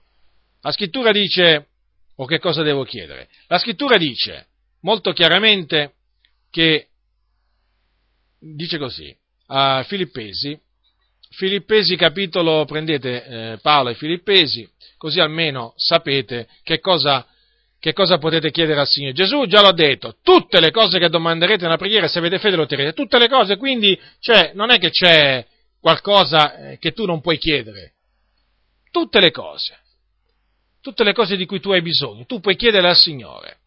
Allora Paolo dice eh, al capitolo 4, versetto 6, non siate con ansietà, di Filippesi, non siate con ansietà solleciti di cosa alcuna, ma in ogni cosa siano le vostre richieste rese note a Dio in preghiera e supplicazione con azioni di grazia, quindi in ogni cosa in ogni cosa. Non c'è qualcosa eh, per cui tu non sei autorizzato a pregare il Signore, a dire Signore suppliccia questo mio bisogno, te ne prego. No, in ogni cosa. Anche perché, dice l'Apostolo Pietro, gettando su di lui ogni vostra sollecitudine, perché egli ha cura di voi. Badate bene, ogni vostra sollecitudine, ogni sollecitudine, non solamente qualcuna, ogni, perché il Signore è un Dio grande. Badate bene che il Signore può provvedere a qualsiasi nostro bisogno, eh? Non è che c'è qualche bisogno a cui il Signore non può provvedere, Lui è grande, la sua grandezza non si può investigare. Non c'è niente di troppo difficile per il Signore, sappiatelo questo, la sua potenza è immensa, immensa. Badate, è riuscito a, a, a provvedere ai bisogni di un popolo, di un popolo, di un popolo che contava solo per gli adulti più di 700.000 persone, in mezzo a un deserto, Pensate, per 40 anni non gli ha fatto mancare nulla. Pensate, volete che non vi provveda a voi il Signore? Ma il Signore, il Signore può fare al di là di quello che, infinitamente al di là di quello che noi domandiamo o pensiamo. Ora, eh, secondo quello che insegna la scrittura, allora, che cosa possiamo chiedere? Che cosa puoi chiedere, fratello? Che cosa puoi chiedere, sorella? Allora, puoi chiedere lo Spirito Santo, cominciamo da questo il battesimo con lo Spirito Santo, con l'evidenza del parlare in lingue, perché Gesù ha detto, se voi dunque che siete malvagi sapete dare buoni doni ai vostri figlioli, quanto più il vostro Padre Celeste donerà lo Spirito Santo a coloro che glielo domandano. Qui naturalmente sta parlando del battesimo con lo Spirito Santo che è un rivestimento di potenza che segue la nuova nascita, è un'esperienza che segue la nuova nascita, non è la stessa esperienza della nuova nascita, la nuova nascita è una cosa, è quando si entra a far parte della Chiesa di Dio, è quando si diventa figlioli di Dio, invece il battesimo con lo Spirito Santo è un'esperienza tramite cui si viene rivestiti di potenza dall'alto e, eh, eh, e tramite cui si comincia a parlare in altre lingue secondo che lo Spirito dà ad esprimersi. Quindi lo Spirito Santo. Poi chi parla in altre lingue eh, deve pregare di poter interpretare. Paolo lo dice ai Corinzi, chi parla in altre lingue preghi di poter interpretare. Quindi eh, questo aff- aff- affinché la Chiesa eh, ne riceve edificazione nel sapere poi che cosa quella persona, quel credente ha chiesto a Dio in, ehm, in altra lingua. Poi eh, sapienza, abbiamo visto Giacomo dice, Giacomo ha detto, se qualcuno di voi manca di sapienza la chiega a Dio. Quindi sapienza, hai bisogno di sapienza fratello? Chiedila al Signore, il Signore è pronto a donartela. Quanto è preziosa la sapienza, beato l'uomo che ha trovato la sapienza. Chiedila con fede però, eh? senza, stare punto, eh, senza, senza stare punto in dubbio. Poi ci sono i doni dello Spirito Santo, certo, sono doni, sono doni, non, sono, eh, non erano solo per, la, per, per, l'era apostolica i doni dello Spirito Santo. La scrittura ci comanda di desiderarli ardentemente, quindi è lecito chiedere a Dio i doni spirituali. Certo che è lecito. Se qualcuno ti ha detto il contrario, ti ha detto, eh, ti ha detto una cosa non vera. Perché noi li dobbiamo desiderare ardentemente. È giusto rivolgersi, rivolgersi al Signore e chiedergli doni, doni spirituali. Naturalmente poi il Signore ci darà quei doni che sono in armonia, col, eh, cioè che sono secondo la sua volontà per noi. Però è giusto che noi chiediamo a Dio i doni spirituali. Eh, se volete sapere quali sono questi doni, prendete la prima epistola eh, di Paolo ai Corinzi al capitolo 12. Poi eh, la guarigione, guarigione fisica, certo, perché per le sue levidure noi abbiamo avuto guarigione. Il Dio guarisce gli ammalati. Eh, il Dio non è cambiato, il nostro Dio non è cambiato. Eh, quindi eh, chiedere a Dio la guarigione fisica, è qualcosa che ci è lecito, diceva, diceva il profeta, guariscimi eterno, o Eterno, guariscimi e sarò guarito. Ecco, ecco la fede. Ecco la fede come si esprime. Un uomo, un uomo che ha fede nel Signore, nella malattia, dice questo, guariscimi Eterno e sarò guarito. Naturalmente mandò la sua parola, dice in un salmo, e li guarì.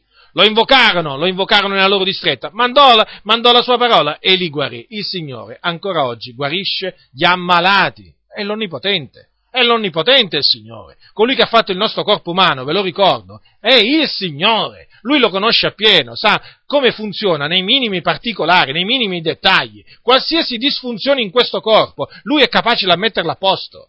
Qualsiasi cosa.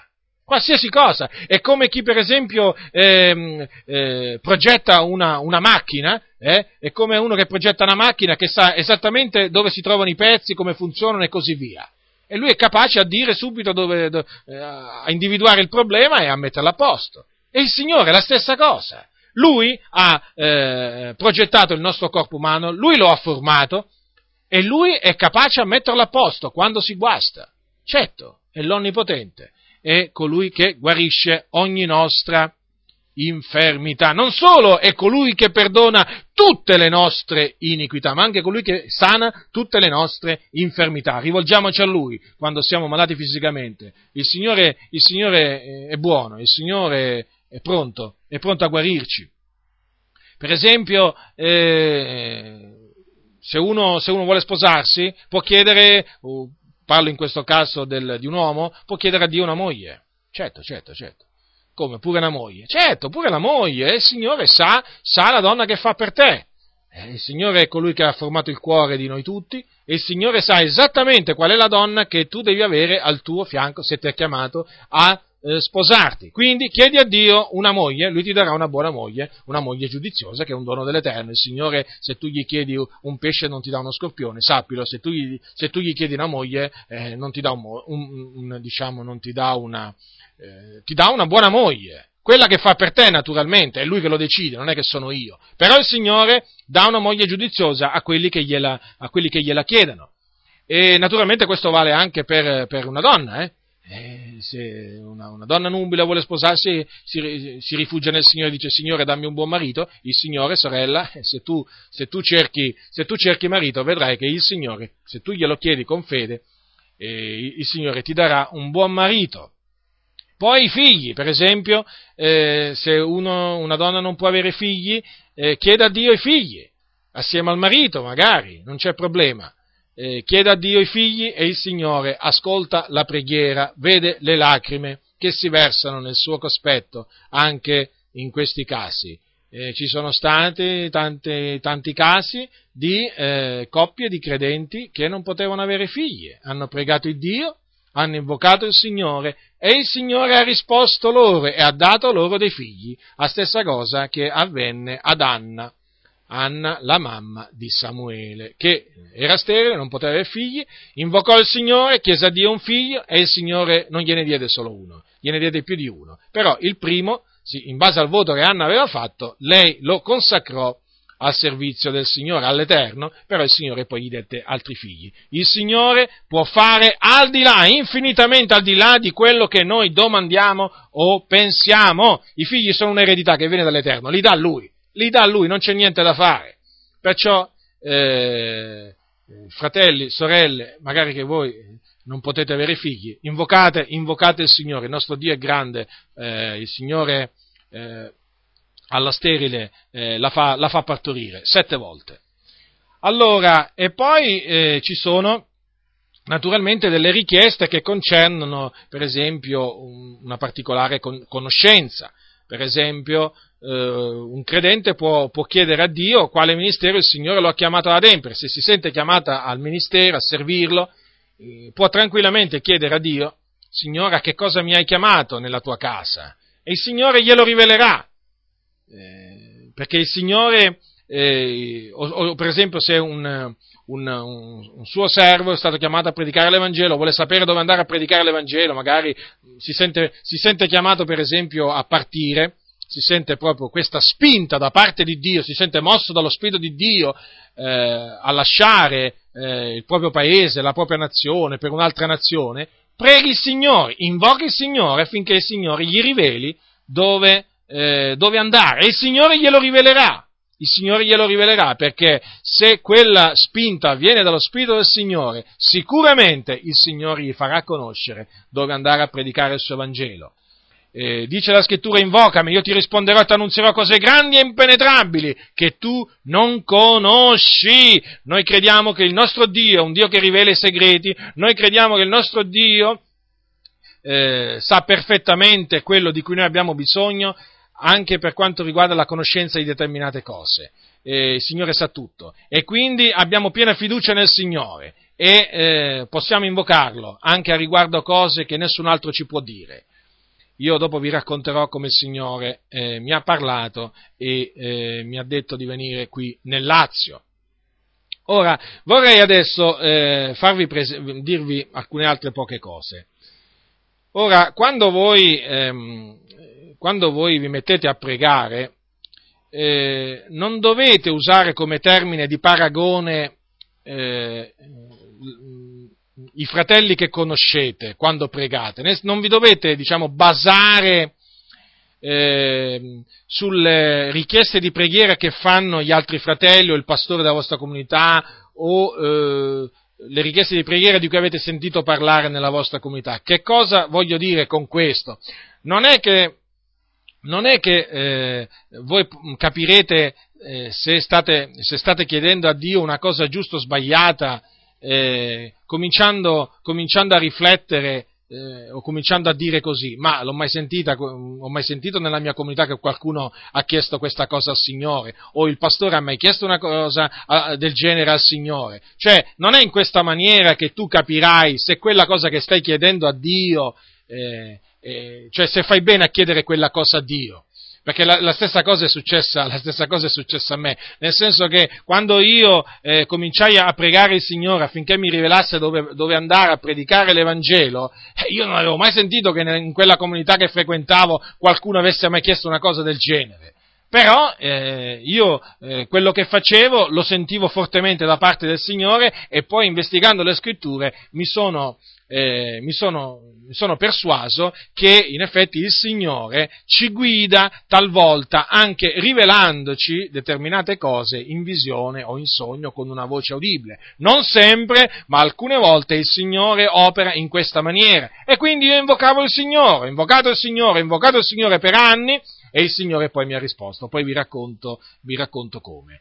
Quindi, Badate bene, eh, chiedete al Signore quello che il Signore vi spinge in cuore di chiedergli. Fatelo nel timore suo, senza paura, eh, comportatevi in maniera degna del Signore, siate un esempio ai fratelli, ma non abbiate paura di prostrarvi davanti al Signore e di chiedere a Lui quello che veramente sentite in cuore di chiedergli per eh, l'edificazione della sua, della sua, Chiesa. Vedete, oggi molte comunità dormono, molte comunità eh, possiamo dire che hanno nome di vivere ma sono morte, se eh, cominciano a sentirti dire che stai pregando affinché il Signore ti battezzi con lo Spirito Santo, e se, se, cominciano a sentirti dire che stai pregando affinché il Signore ti faccia parlare in lingue, naturalmente, come, perché chi viene battezzato con lo Spirito Santo e comincia a parlare in altre lingue, come avvenne ai primi discepoli, beh, sappi che in queste comunità, come minimo, ti cominciano, ti cominciano a, eh, eh, a, investire, a investire di eh, ragionamenti quali stai attento, fratello, perché il diavolo ti ha ingannato, stai attento perché sei sotto l'influenza di spiriti maligni, ma che stai dicendo? Ma, dove, ma, ma cosa ti sei messo in testa? Assolutamente oggi il Signore non opera più eh, in questa maniera, ti stanno mentendo, ti stanno proprio mentendo, devi rigettare queste loro queste loro eh, parole perché il Signore Gesù Cristo ancora oggi battezza con lo Spirito Santo e ancora oggi il credente che viene battezzato con lo Spirito Santo comincia a parlare immediatamente in altre lingue secondo che lo Spirito gli dà ad esprimersi. Quindi tu persevera nella preghiera, invoca il Signore e lascia perdere queste, queste ciance che ti hanno, ti hanno rivolto. E la stessa cosa può essere con la guarigione, magari sei in una comunità evangelica dove non credono, dove non credono nella guarigione divina eh, credono che il medico guarisca, guarisca eh, però non che il Signore guarisca, no, il, il, Signore ha smesso di guarire, loro dicono. Quando è che ha smesso di guarire? Ma loro dicono che ha smesso con la morte degli Apostoli. Ma veramente questo nella Bibbia a me non mi risulta che il Signore abbia smesso di guarire, il Signore non cambia.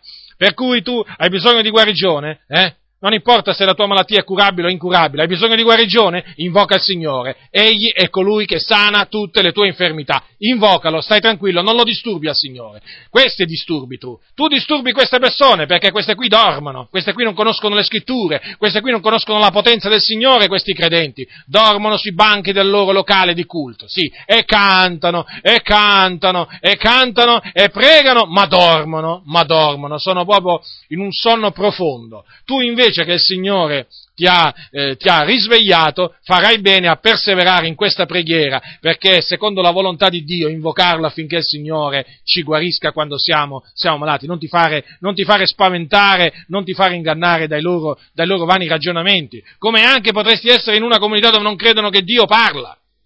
Ah, oggi è molto, è molto, facile trovarsi in comunità pentecostali, badate bene, eh, parlo di comunità pentecostali, dove se tu dici, dove se tu dici che Dio parla per via di visioni e sogni ti prendono per, ti prendono per un semisviato, ti prendono per uno che veramente è sotto l'influenza di spiriti mal, eh, malvagi, anche, anche, eh, purtroppo sì, in una comunità pentecostale sì, avviene pure questo, anzi, eh, potrebbero pure dire che sei da ricoverare in un manicomio. Sì, se tu, se tu, aspetti, se tu dici apertamente che credi che Dio parla, eh, in visioni, in sogni, con una voce udibile, e che ti può rivelare una determinata cosa, stai tranquillo, proprio devi stare proprio tranquillo. Cioè, corri il rischio, ma vabbè, un rischio, a modo, cioè per modo di dire, corre il rischio proprio di essere indirizzata a qualche manicomio, perché purtroppo oggi molte comunità pentecostali dicono di veramente avere la Pentecoste, ma non hanno proprio niente questi. Capito? La Pentecoste è una festa, loro dicono abbiamo la Pentecoste, ma quale Pentecoste?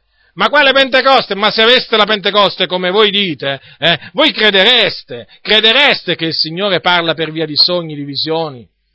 E, e, per via di una voce audibile. Che dice la scrittura? Che dice la scrittura? Eh? A voi cianciatori, a voi cianciatori adesso mi rivolgo, eh? Che cosa dice la scrittura? Atti degli Apostoli, capitolo 2, eh? la predizione che fece Gioele, avverrà negli ultimi giorni, dice Dio, che io spanderò del mio spirito sopra ogni carne, i vostri figlioli, le vostre figliole profeteranno, e i vostri giovani vedranno delle visioni, i vostri vecchi sogneranno dei sogni. Quindi, assieme allo spandimento dello spirito, eh, eh, non, c'è solo, eh, non, c'è solo, il fatto che i credenti profetano, parlano in lingue e anche profetizzano, ma anche il fatto che i giovani vedono delle visioni e i vecchi sognano dei sogni. Sì, sì, cose che vengono dal Signore naturalmente. Quindi visioni e sogni fanno parte, fanno parte della manifestazione di Dio negli ultimi giorni. Siamo negli ultimi giorni?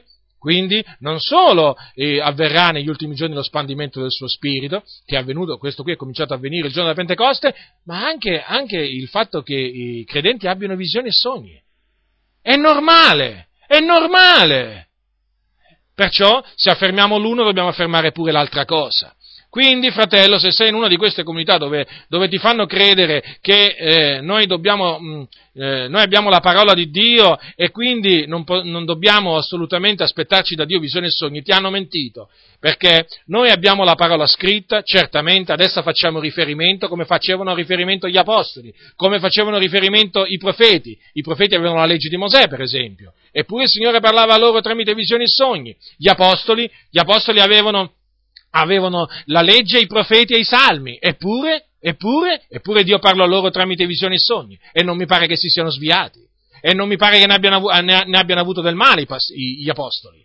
Per, per, cui, per cui, se durante il, il, il, primo secolo d.C. il Dio parlava eh, tramite, so, tramite sogni e visioni, eh, non vedo perché oggi non dovrebbe fare la stessa cosa. Badate bene, qui non sto dicendo che ci dobbiamo aspettare dal Signore delle dottrine nuove, no? Le dottrine della parola di Dio sono nella Bibbia. Qui non stiamo parlando di aggiungere alle dottrine alcunché, non stiamo parlando di aggiungere all'Evangelo alcunché, stiamo semplicemente, quando io parlo di visioni e sogni, parlo di visioni e sogni che concernono particolari per la vita di un credente. Per esempio, eh, facciamo dei, dei, casi, dei casi eh, pratici. Il Signore ti può parlare e ti può rivelare quale sarà tua moglie. Il Signore l'ha fatto. Ci sono casi di fratelli a cui Dio ha fatto sapere in visione quale sarebbe stata la loro moglie. Eh, il Signore poi ha adempiuto la sua promessa. Il Signore può rivelare che un determinato eh, credente eh, diventerà un,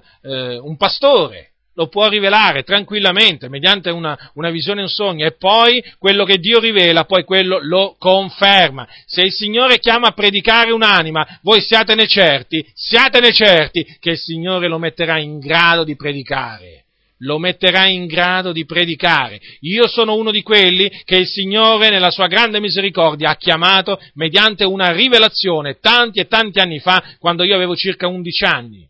E il Signore, il Signore mi ha messo in grado, mi ha dato la capacità di predicare e insegnare. Questa me l'ha data Lui. Non me l'ha data nessuna scuola biblica, non me l'ha data nessun uomo, ma me l'ha data il Signore. La sapienza, la conoscenza, tutto mi ha dato il Signore. A Lui quindi do la lode e la gloria. Ma il Signore aveva rivelato questo quando io avevo circa dieci anni. Ci sono testimoni, sì?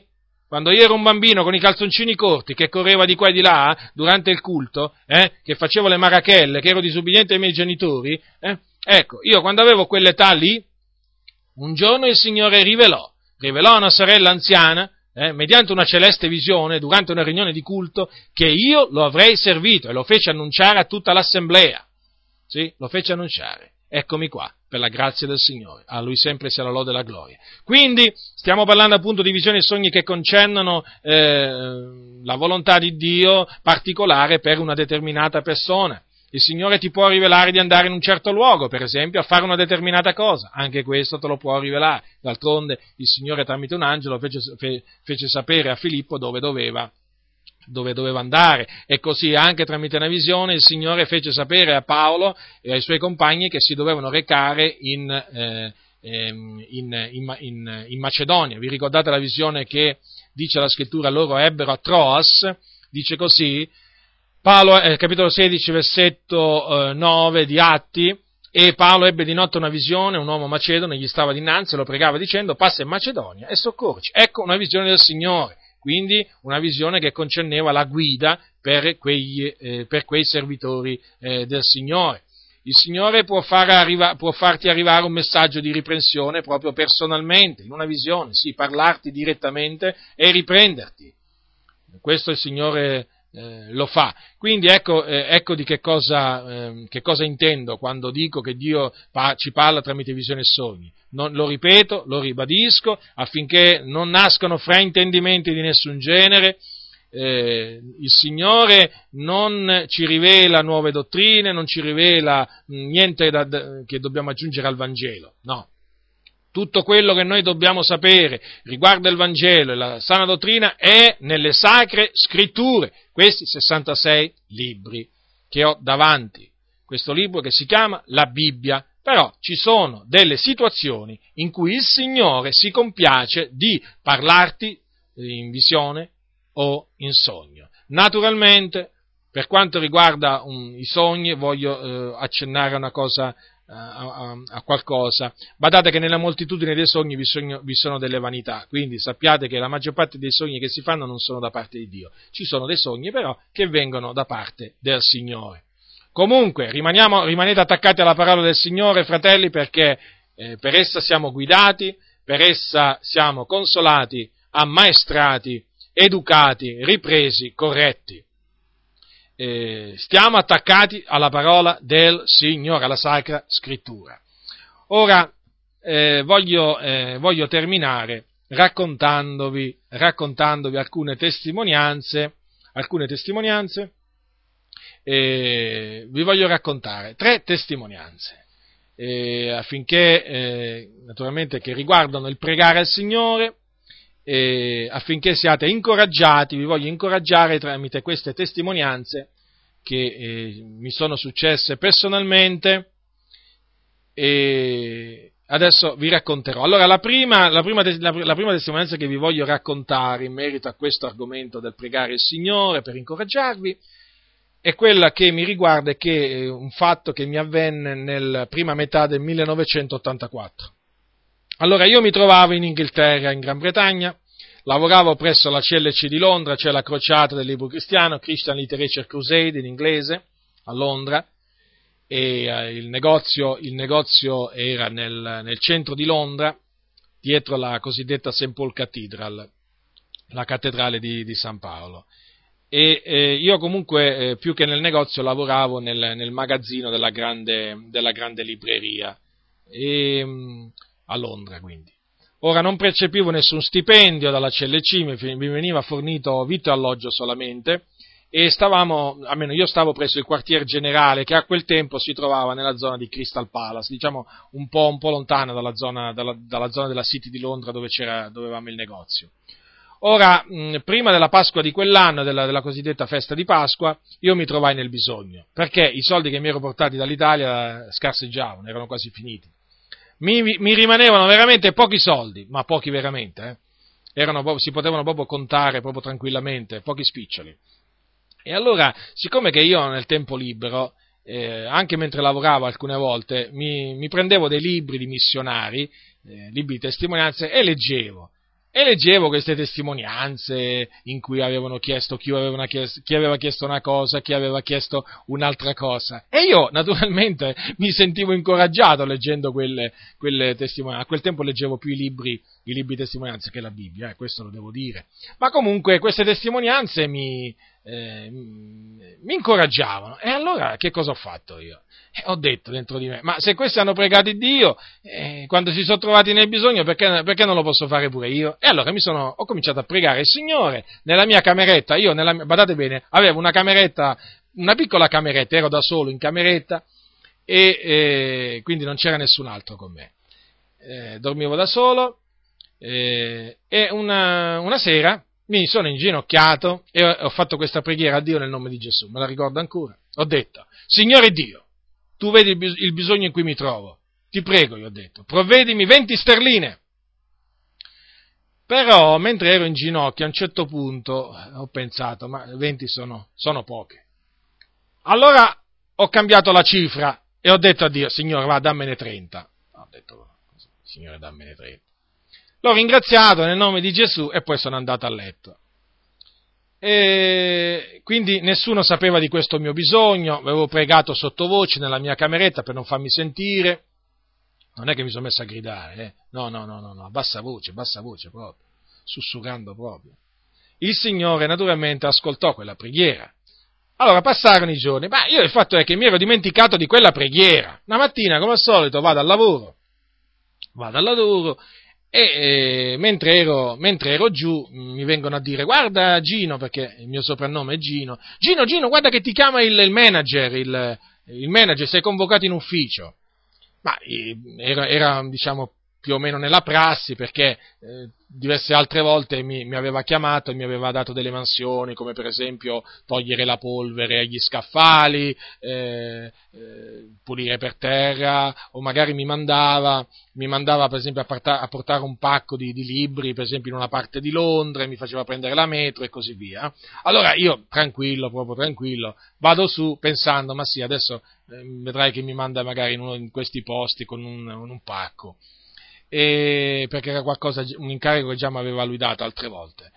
Ma niente di tutto ciò, infatti entro nel suo piccolo ufficetto, me lo ricordo ancora, lui si chiamava Ken, mi pare, sì, il, il, lo chiamavamo il, appunto il, boss, il, manager, il, manager, del negozio, un fratello naturalmente, e eh, mi, comincia, mi, comincia fare, mi comincia a fare questo discorso, ma mi disse Gino, il mio soprannome è Gino, dice ho, vi, ho visto che tu ti adatti a fare lavori di ogni genere, ed era vero, qui nel negozio, dato che dice, ho un lavoro da fare a casa mia, ho pensato a te. Dice, però non so se tu, se tu lo accetterai, perché questo lavoro è un lavoro in cui ci si sporca facilmente. Comunque dice, non ti preoccupare, io ti pago eh, per, per, per, questo lavoro. Ma io gli risposi, ma fratello, ma io ho detto, ma non ti preoccupare, ma dimmi che cosa, dimmi che cosa devo fare, lo faccio, non ci sono problemi. Allora mi, mi, mi disse che si trattava, il lavoro consisteva nello staccare dalla soffitta della lana di vetro, e di arrotolarla al fine di permettere agli operai, che lui aveva degli operai in casa che gli stavano facendo dei lavori, poi di andare a mettergli a posto il soffitto. E terminò questa, questa, queste parole dicendo, per questo lavoro ti darò 25 sterline. Allora io, eh, io accettai subito. E dissi, va bene. E cos'è successo? Che appena sono uscito da quel piccolo ufficetto, mi sono ricordato della preghiera che avevo fatto al Signore giorni prima e mi, mi ricordai esattamente che avevo prima chiesto 20 sterline e poi 30. Quindi subito dentro di me balenò appunto questa certezza che il Signore aveva fatto la media tra le due cifre e perché aveva visto la mia indecisione mi aveva dato 25 e rimasi ma così stupito, ma anche così pieno di gioia che mi ricordo, mi commossi così tanto che scesi in fretta dalle scale e me ne andai in un piccolo bagnetto che noi avevamo giù nel, nel, nel, nel magazzino andai là a piangere veramente come un bambino a ringraziare, a ringraziare il Signore. Era la prima volta che sperimentavo la fedeltà di Dio in questi, in questi te, in termini nella mia vita. La prima volta che avevo visto in maniera tangibile Dio rispondermi. Nessuno sapeva di quel bisogno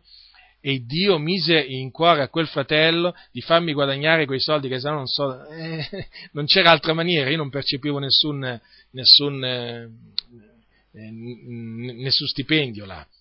E quindi questa esperienza eh, mi, ha, mi, ha, incoraggiato a chiedere al Signore ancora altre cose.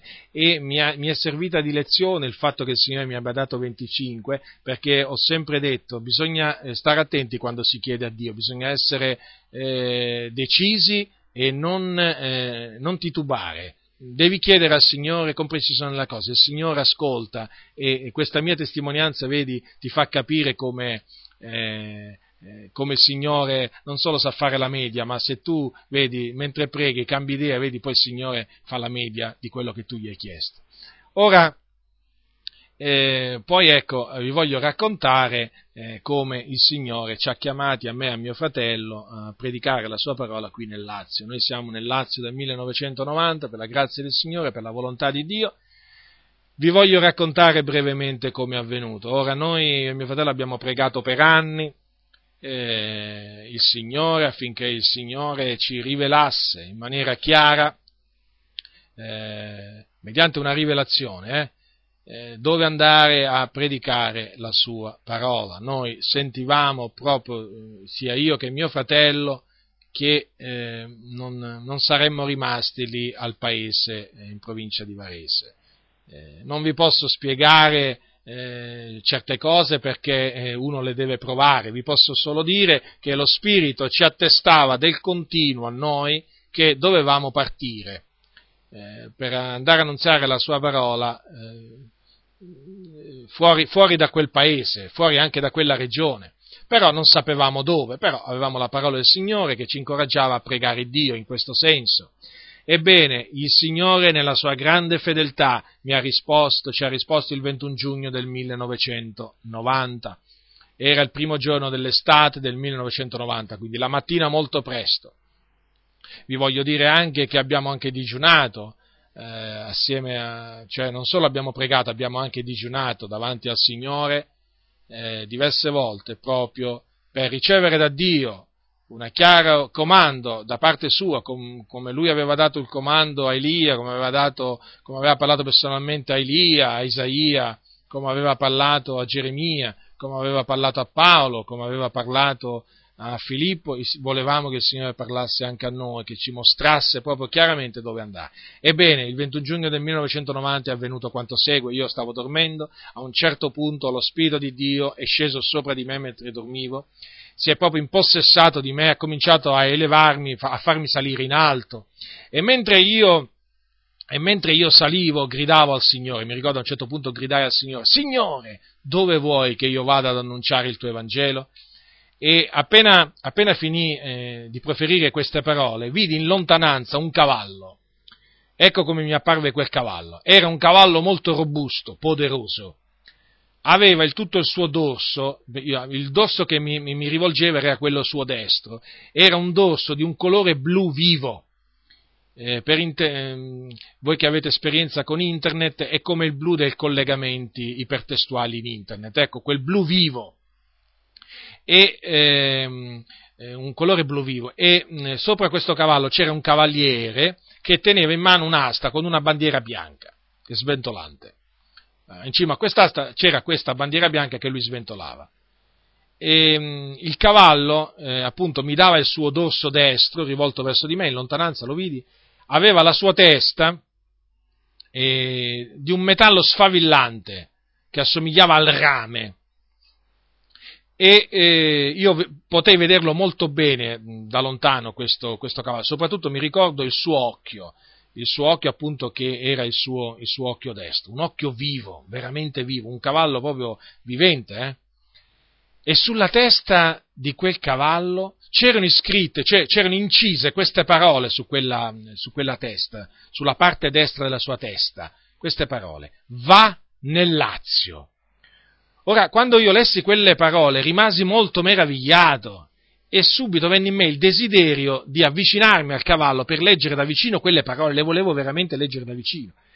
Ma che cosa è successo? È successo che eh, invece di avvicinarmi al cavallo, il cavallo si è avvicinato a me, è partito ed è arrivato alla mia sinistra. E si è fermato alla mia sinistra, quindi aveva sempre il suo dorso destro rivolto verso di me, e io lo afferrai, mi ricordo, per il collo e avvicinai la, tua, la sua testa a me, per leggere le parole che vi erano scritte, e infatti c'erano queste parole, le, le, le, le lessi pure da vicino, va nel Lazio. E sempre nel sogno, dopo sono andato da mio fratello e gli ho detto nel sogno, Renato, Dio mi ha parlato, devo partire. Renato è il soprannome, è il soprannome di mio fratello, il cui nome è illuminato. Appena mi sono svegliato, cari fratelli, sono stato preso da un profondo timore di Dio. Tutti i peli del mio corpo si sono rizzati e mi ricordo che le prime parole che dissi a Dio furono queste, Signore, ma allora mi hai ascoltato. Infatti erano anni che, eh, che pregavo e il Signore sa quante lacrime ho versato su quel pavimento eh, davanti, davanti a Lui. Il Signore solo lo sa. Ebbene, dopo mi buttai in ginocchio, ringraziai il Signore e dopo eh, appunto gli chiesi di guidarmi e così via. E poi andai da mio fratello che lui dormiva in un'altra stanza sopra e gli dissi guarda Renato che Dio mi ha parlato. Eh, gli ho detto poi Renato dice gli ho detto vuoi venire con me? E lui mi ha risposto subito sì vengo. Abbiamo pregato in quel momento e poi abbiamo riferito la, la rivelazione ai miei genitori Naturalmente immaginate lo sbigottimento dei miei genitori, quantunque fossero credenti, siano ancora credenti, però lo sbigottimento perché in un, in un, in, con un colpo solo venivano privati i due figli perché noi partivamo. Infatti la sera partimmo senza sapere dove andare, tranne che dovevamo andare nel Lazio. E ci facemmo accompagnare da un fratello alla stazione di Milano, prendemmo il primo treno che andava alla, alla volta di Roma. E lì è cominciato il nostro il nostro viaggio qua nel Lazio, dove abbiamo sperimentato eh, naturalmente poi siamo, abbiamo preso questo treno, siamo arrivati a Roma e, e, il Signore poi da lì ci ha guidati con una mirabile sapienza, confermandoci e veramente il Signore ha mostrato che ci ha veramente chiamati Lui qui a eh, predicare la Sua parola nel Lazio. Dio ha fatto cose grandi e noi siamo nella gioia, a Lui, a lui solo diamo la lode e la gloria per, eh, per tutto ciò. Ora vi voglio raccontare per terminare un'altra, un'altra esperienza che questa ci è avvenuta eh, dopo che siamo arrivati nel Lazio, eh, dopo non molto tempo eh, che eravamo qui nel Lazio. Questa è un'esperienza particolare, eh, vi racconterò come il Signore ci ha provveduto un tetto e un letto, sì, un tetto e un letto perché noi eh, dormivamo per strada, eh, noi quando siamo arrivati qui nel Lazio abbiamo dormito diverse volte per strada, sulle panchine dei parchi, e abbiamo dormito pure alla stazione, eh, d'altronde eh, c'è un prezzo da pagare nel, nel, seguire, nel, seguire, il Signore, siamo lieti naturalmente di, eh, di avere fatto tutto ciò. Se tornassi indietro rifarei le stesse cose, tornerei ad ubbidire al Signore e a soffrire le medesime cose, anzi forse di più. Allora, è successo questo che eravamo a Civitavecchia. Eravamo a Civitavecchia e noi eh, dormivamo su un, ehm, su un, piccolo parchetto dove c'erano delle panchine, mi ricordo ancora che eh, erano di ferro, mi pare fossero di ferro, ma comunque erano delle panchine vecchie eh, e si dormiva male, ma veramente male. Sono di quelle panchine vecchie che, che eh, si, si dormiva veramente male la notte. Ma non solo si dormiva male, ma faceva pure freddo, eh, tenete presente era il giugno 1990, faceva molto freddo, per esempio, dalle, soprattutto dalle, dalle, 4, dalle 4 in avanti. E, e, insomma ci svegliavamo in piena notte, tremando, anche perché noi quando eravamo partiti non ci eravamo portati nemmeno un sacco a pelo, nemmeno una coperta, perché in effetti pensavamo che quando ci saremmo presentati nelle comunità i credenti avrebbero capito, ci avrebbero accolto, ci avrebbero dato una tenda, non so, ci avrebbero ospitato in una cantina, insomma avrebbero praticato l'ospitalità verso, verso di noi, ma eh, di questo purtroppo questo non lo abbiamo visto e per questo ci ha fatto soffrire tantissimo, ma comunque torniamo alla nostra distretta, eravamo veramente nella distretta, perché soffrivamo un freddo terribile, cominciavamo a battere a battere la dentiera la mattina come mai avevamo fatto prima, eppure era il mese di giugno, ma siccome che quella era anche una, una zona vicina al mare, arrivavano anche delle, dei venti dal, dal, dal, mare che rinfrescavano e la mattina a quell'ora faceva veramente, faceva veramente freddo. Allora eravamo a Civitavecchia e una mattina faceva veramente freddo. E allora io ho detto a mio fratello Renato, preghiamo il Signore affinché ci provveda un tetto e un letto ci siamo messi lì e abbiamo pregato il Dio. Abbiamo pregato il Dio, ci siamo accordati, abbiamo pregato il Dio affinché ci provvedesse un alloggio, perché non ce la, famo, non ce la facevamo più. Durante il giorno noi evangelizzavamo, andavamo, eh, prendevamo il bus, andavamo nei paesi vicino, evangelizzavamo a Civitavecchia, chiunque, chiunque incontravamo evangelizzavamo, però la notte naturalmente ci trovavamo a dormire, eh, a dormire in, in quel parchetto eravamo stati in una comunità, però non, non, non, senza che noi avessimo chiesto niente, noi non chiedevamo niente, però quantunque sapessero che dormivamo all'aperto, che eravamo lì per evangelizzare, eh, non, hanno, non hanno praticato verso di noi l'ospitalità e questo naturalmente ci ha fatto molto soffrire. Ebbene, allora dopo aver fatto quella preghiera sono passati diversi giorni prima che il Signore eh, intervenisse in maniera potente. Ecco come il Signore è intervenuto. È intervenuto. Allora, noi nel nostro pellegrinare eravamo arrivati a Roma e a Roma eh, eravamo alla stazione Termini, molto centrale, eh, in, mm, diciamo precisamente eravamo a Piazza Esetra, che è una piazza vicino alla stazione Termini, dove c'è una grande fontana. E eh, c'erano delle, delle panchine di marmo a quel tempo là, e noi eravamo una sera seduti, seduti là. E aspettavamo il tramontare del sole, erano i primi, erano i primi, giorni, eh, i primi giorni, del mese eh, di luglio.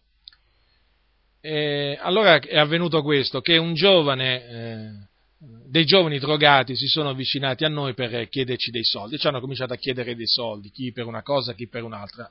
In particolare a me mi si è avvicinato un giovane eh, drogato di nome Enzo e questo giovane mi ha chiesto dei soldi per comprarsi il biglietto. Gli ho detto, senti, io a te il biglietto non te lo compro, vieni che ti faccio il biglietto, eh, ma a te i soldi non te li do, perché naturalmente vedevo in che situazione si trovava.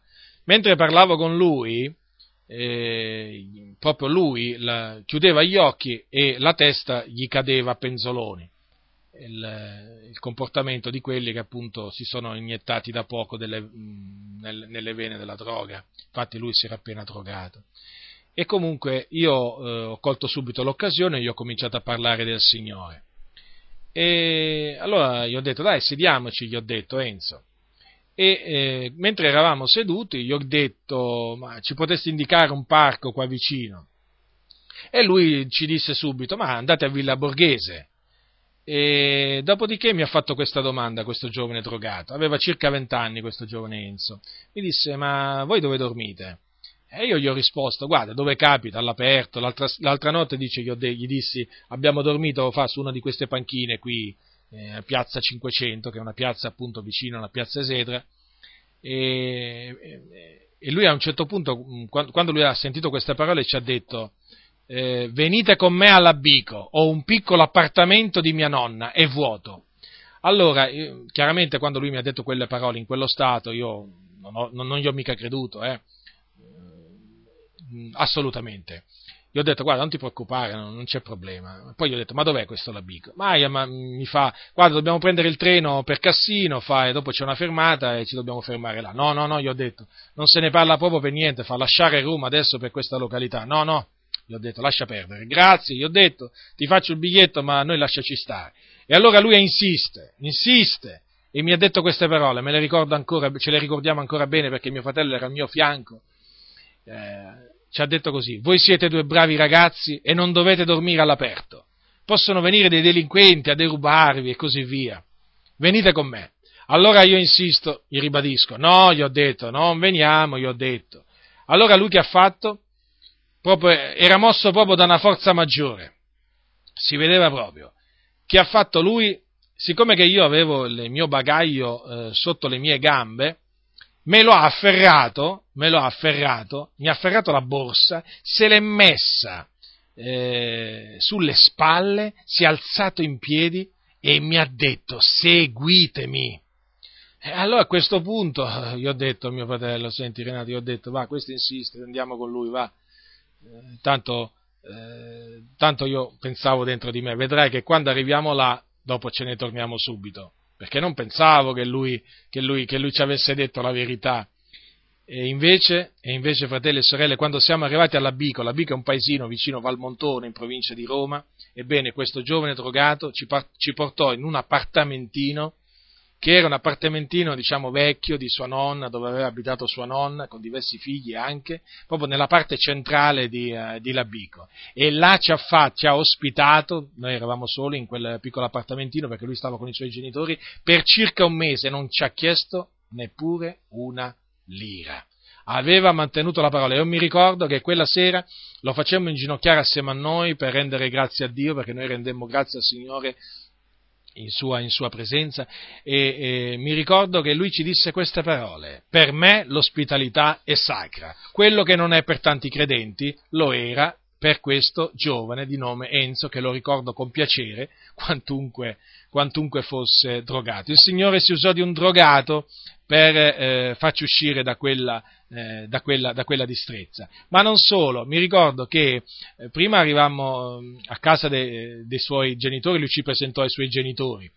Poi, dopo, dopo, ci ha detto, venite adesso vi porto all'appartamentino, e mi ricordo che prima di arrivare all'appartamentino passò da un bar e andò a prendere delle bibite fresche e dei gelati. Insomma, veramente, meglio di così non si poteva. Una gioia quella sera che ci pareva di sognare, come diceva, come diceva il salmista, ci pareva veramente di sognare. Il Signore ha fatto cose grandi, lo abbiamo invocato, Lui ci ha risposto, ha mantenuto la sua parola. Il Signore, quando lo si, invoca con fede, quando lo si invoca con un cuore integro, quando lo si invoca eh, chiedendogli delle cose che sono in armonia, in accordo con la sua volontà, egli ci esadisce dall'alto della sua dimora. Lui veramente è un Dio grande, è un Dio degno di essere adorato, benedetto, celebrato da tutti noi. Quindi, fratelli, termino incoraggiandovi a pregare il nostro Dio che è grande, a perseverare in questa preghiera, se non vi risponde subito continuate, perseverate nella preghiera, egli vi ascolta. La scrittura dice che le sue orecchie sono attente al grido dei giusti.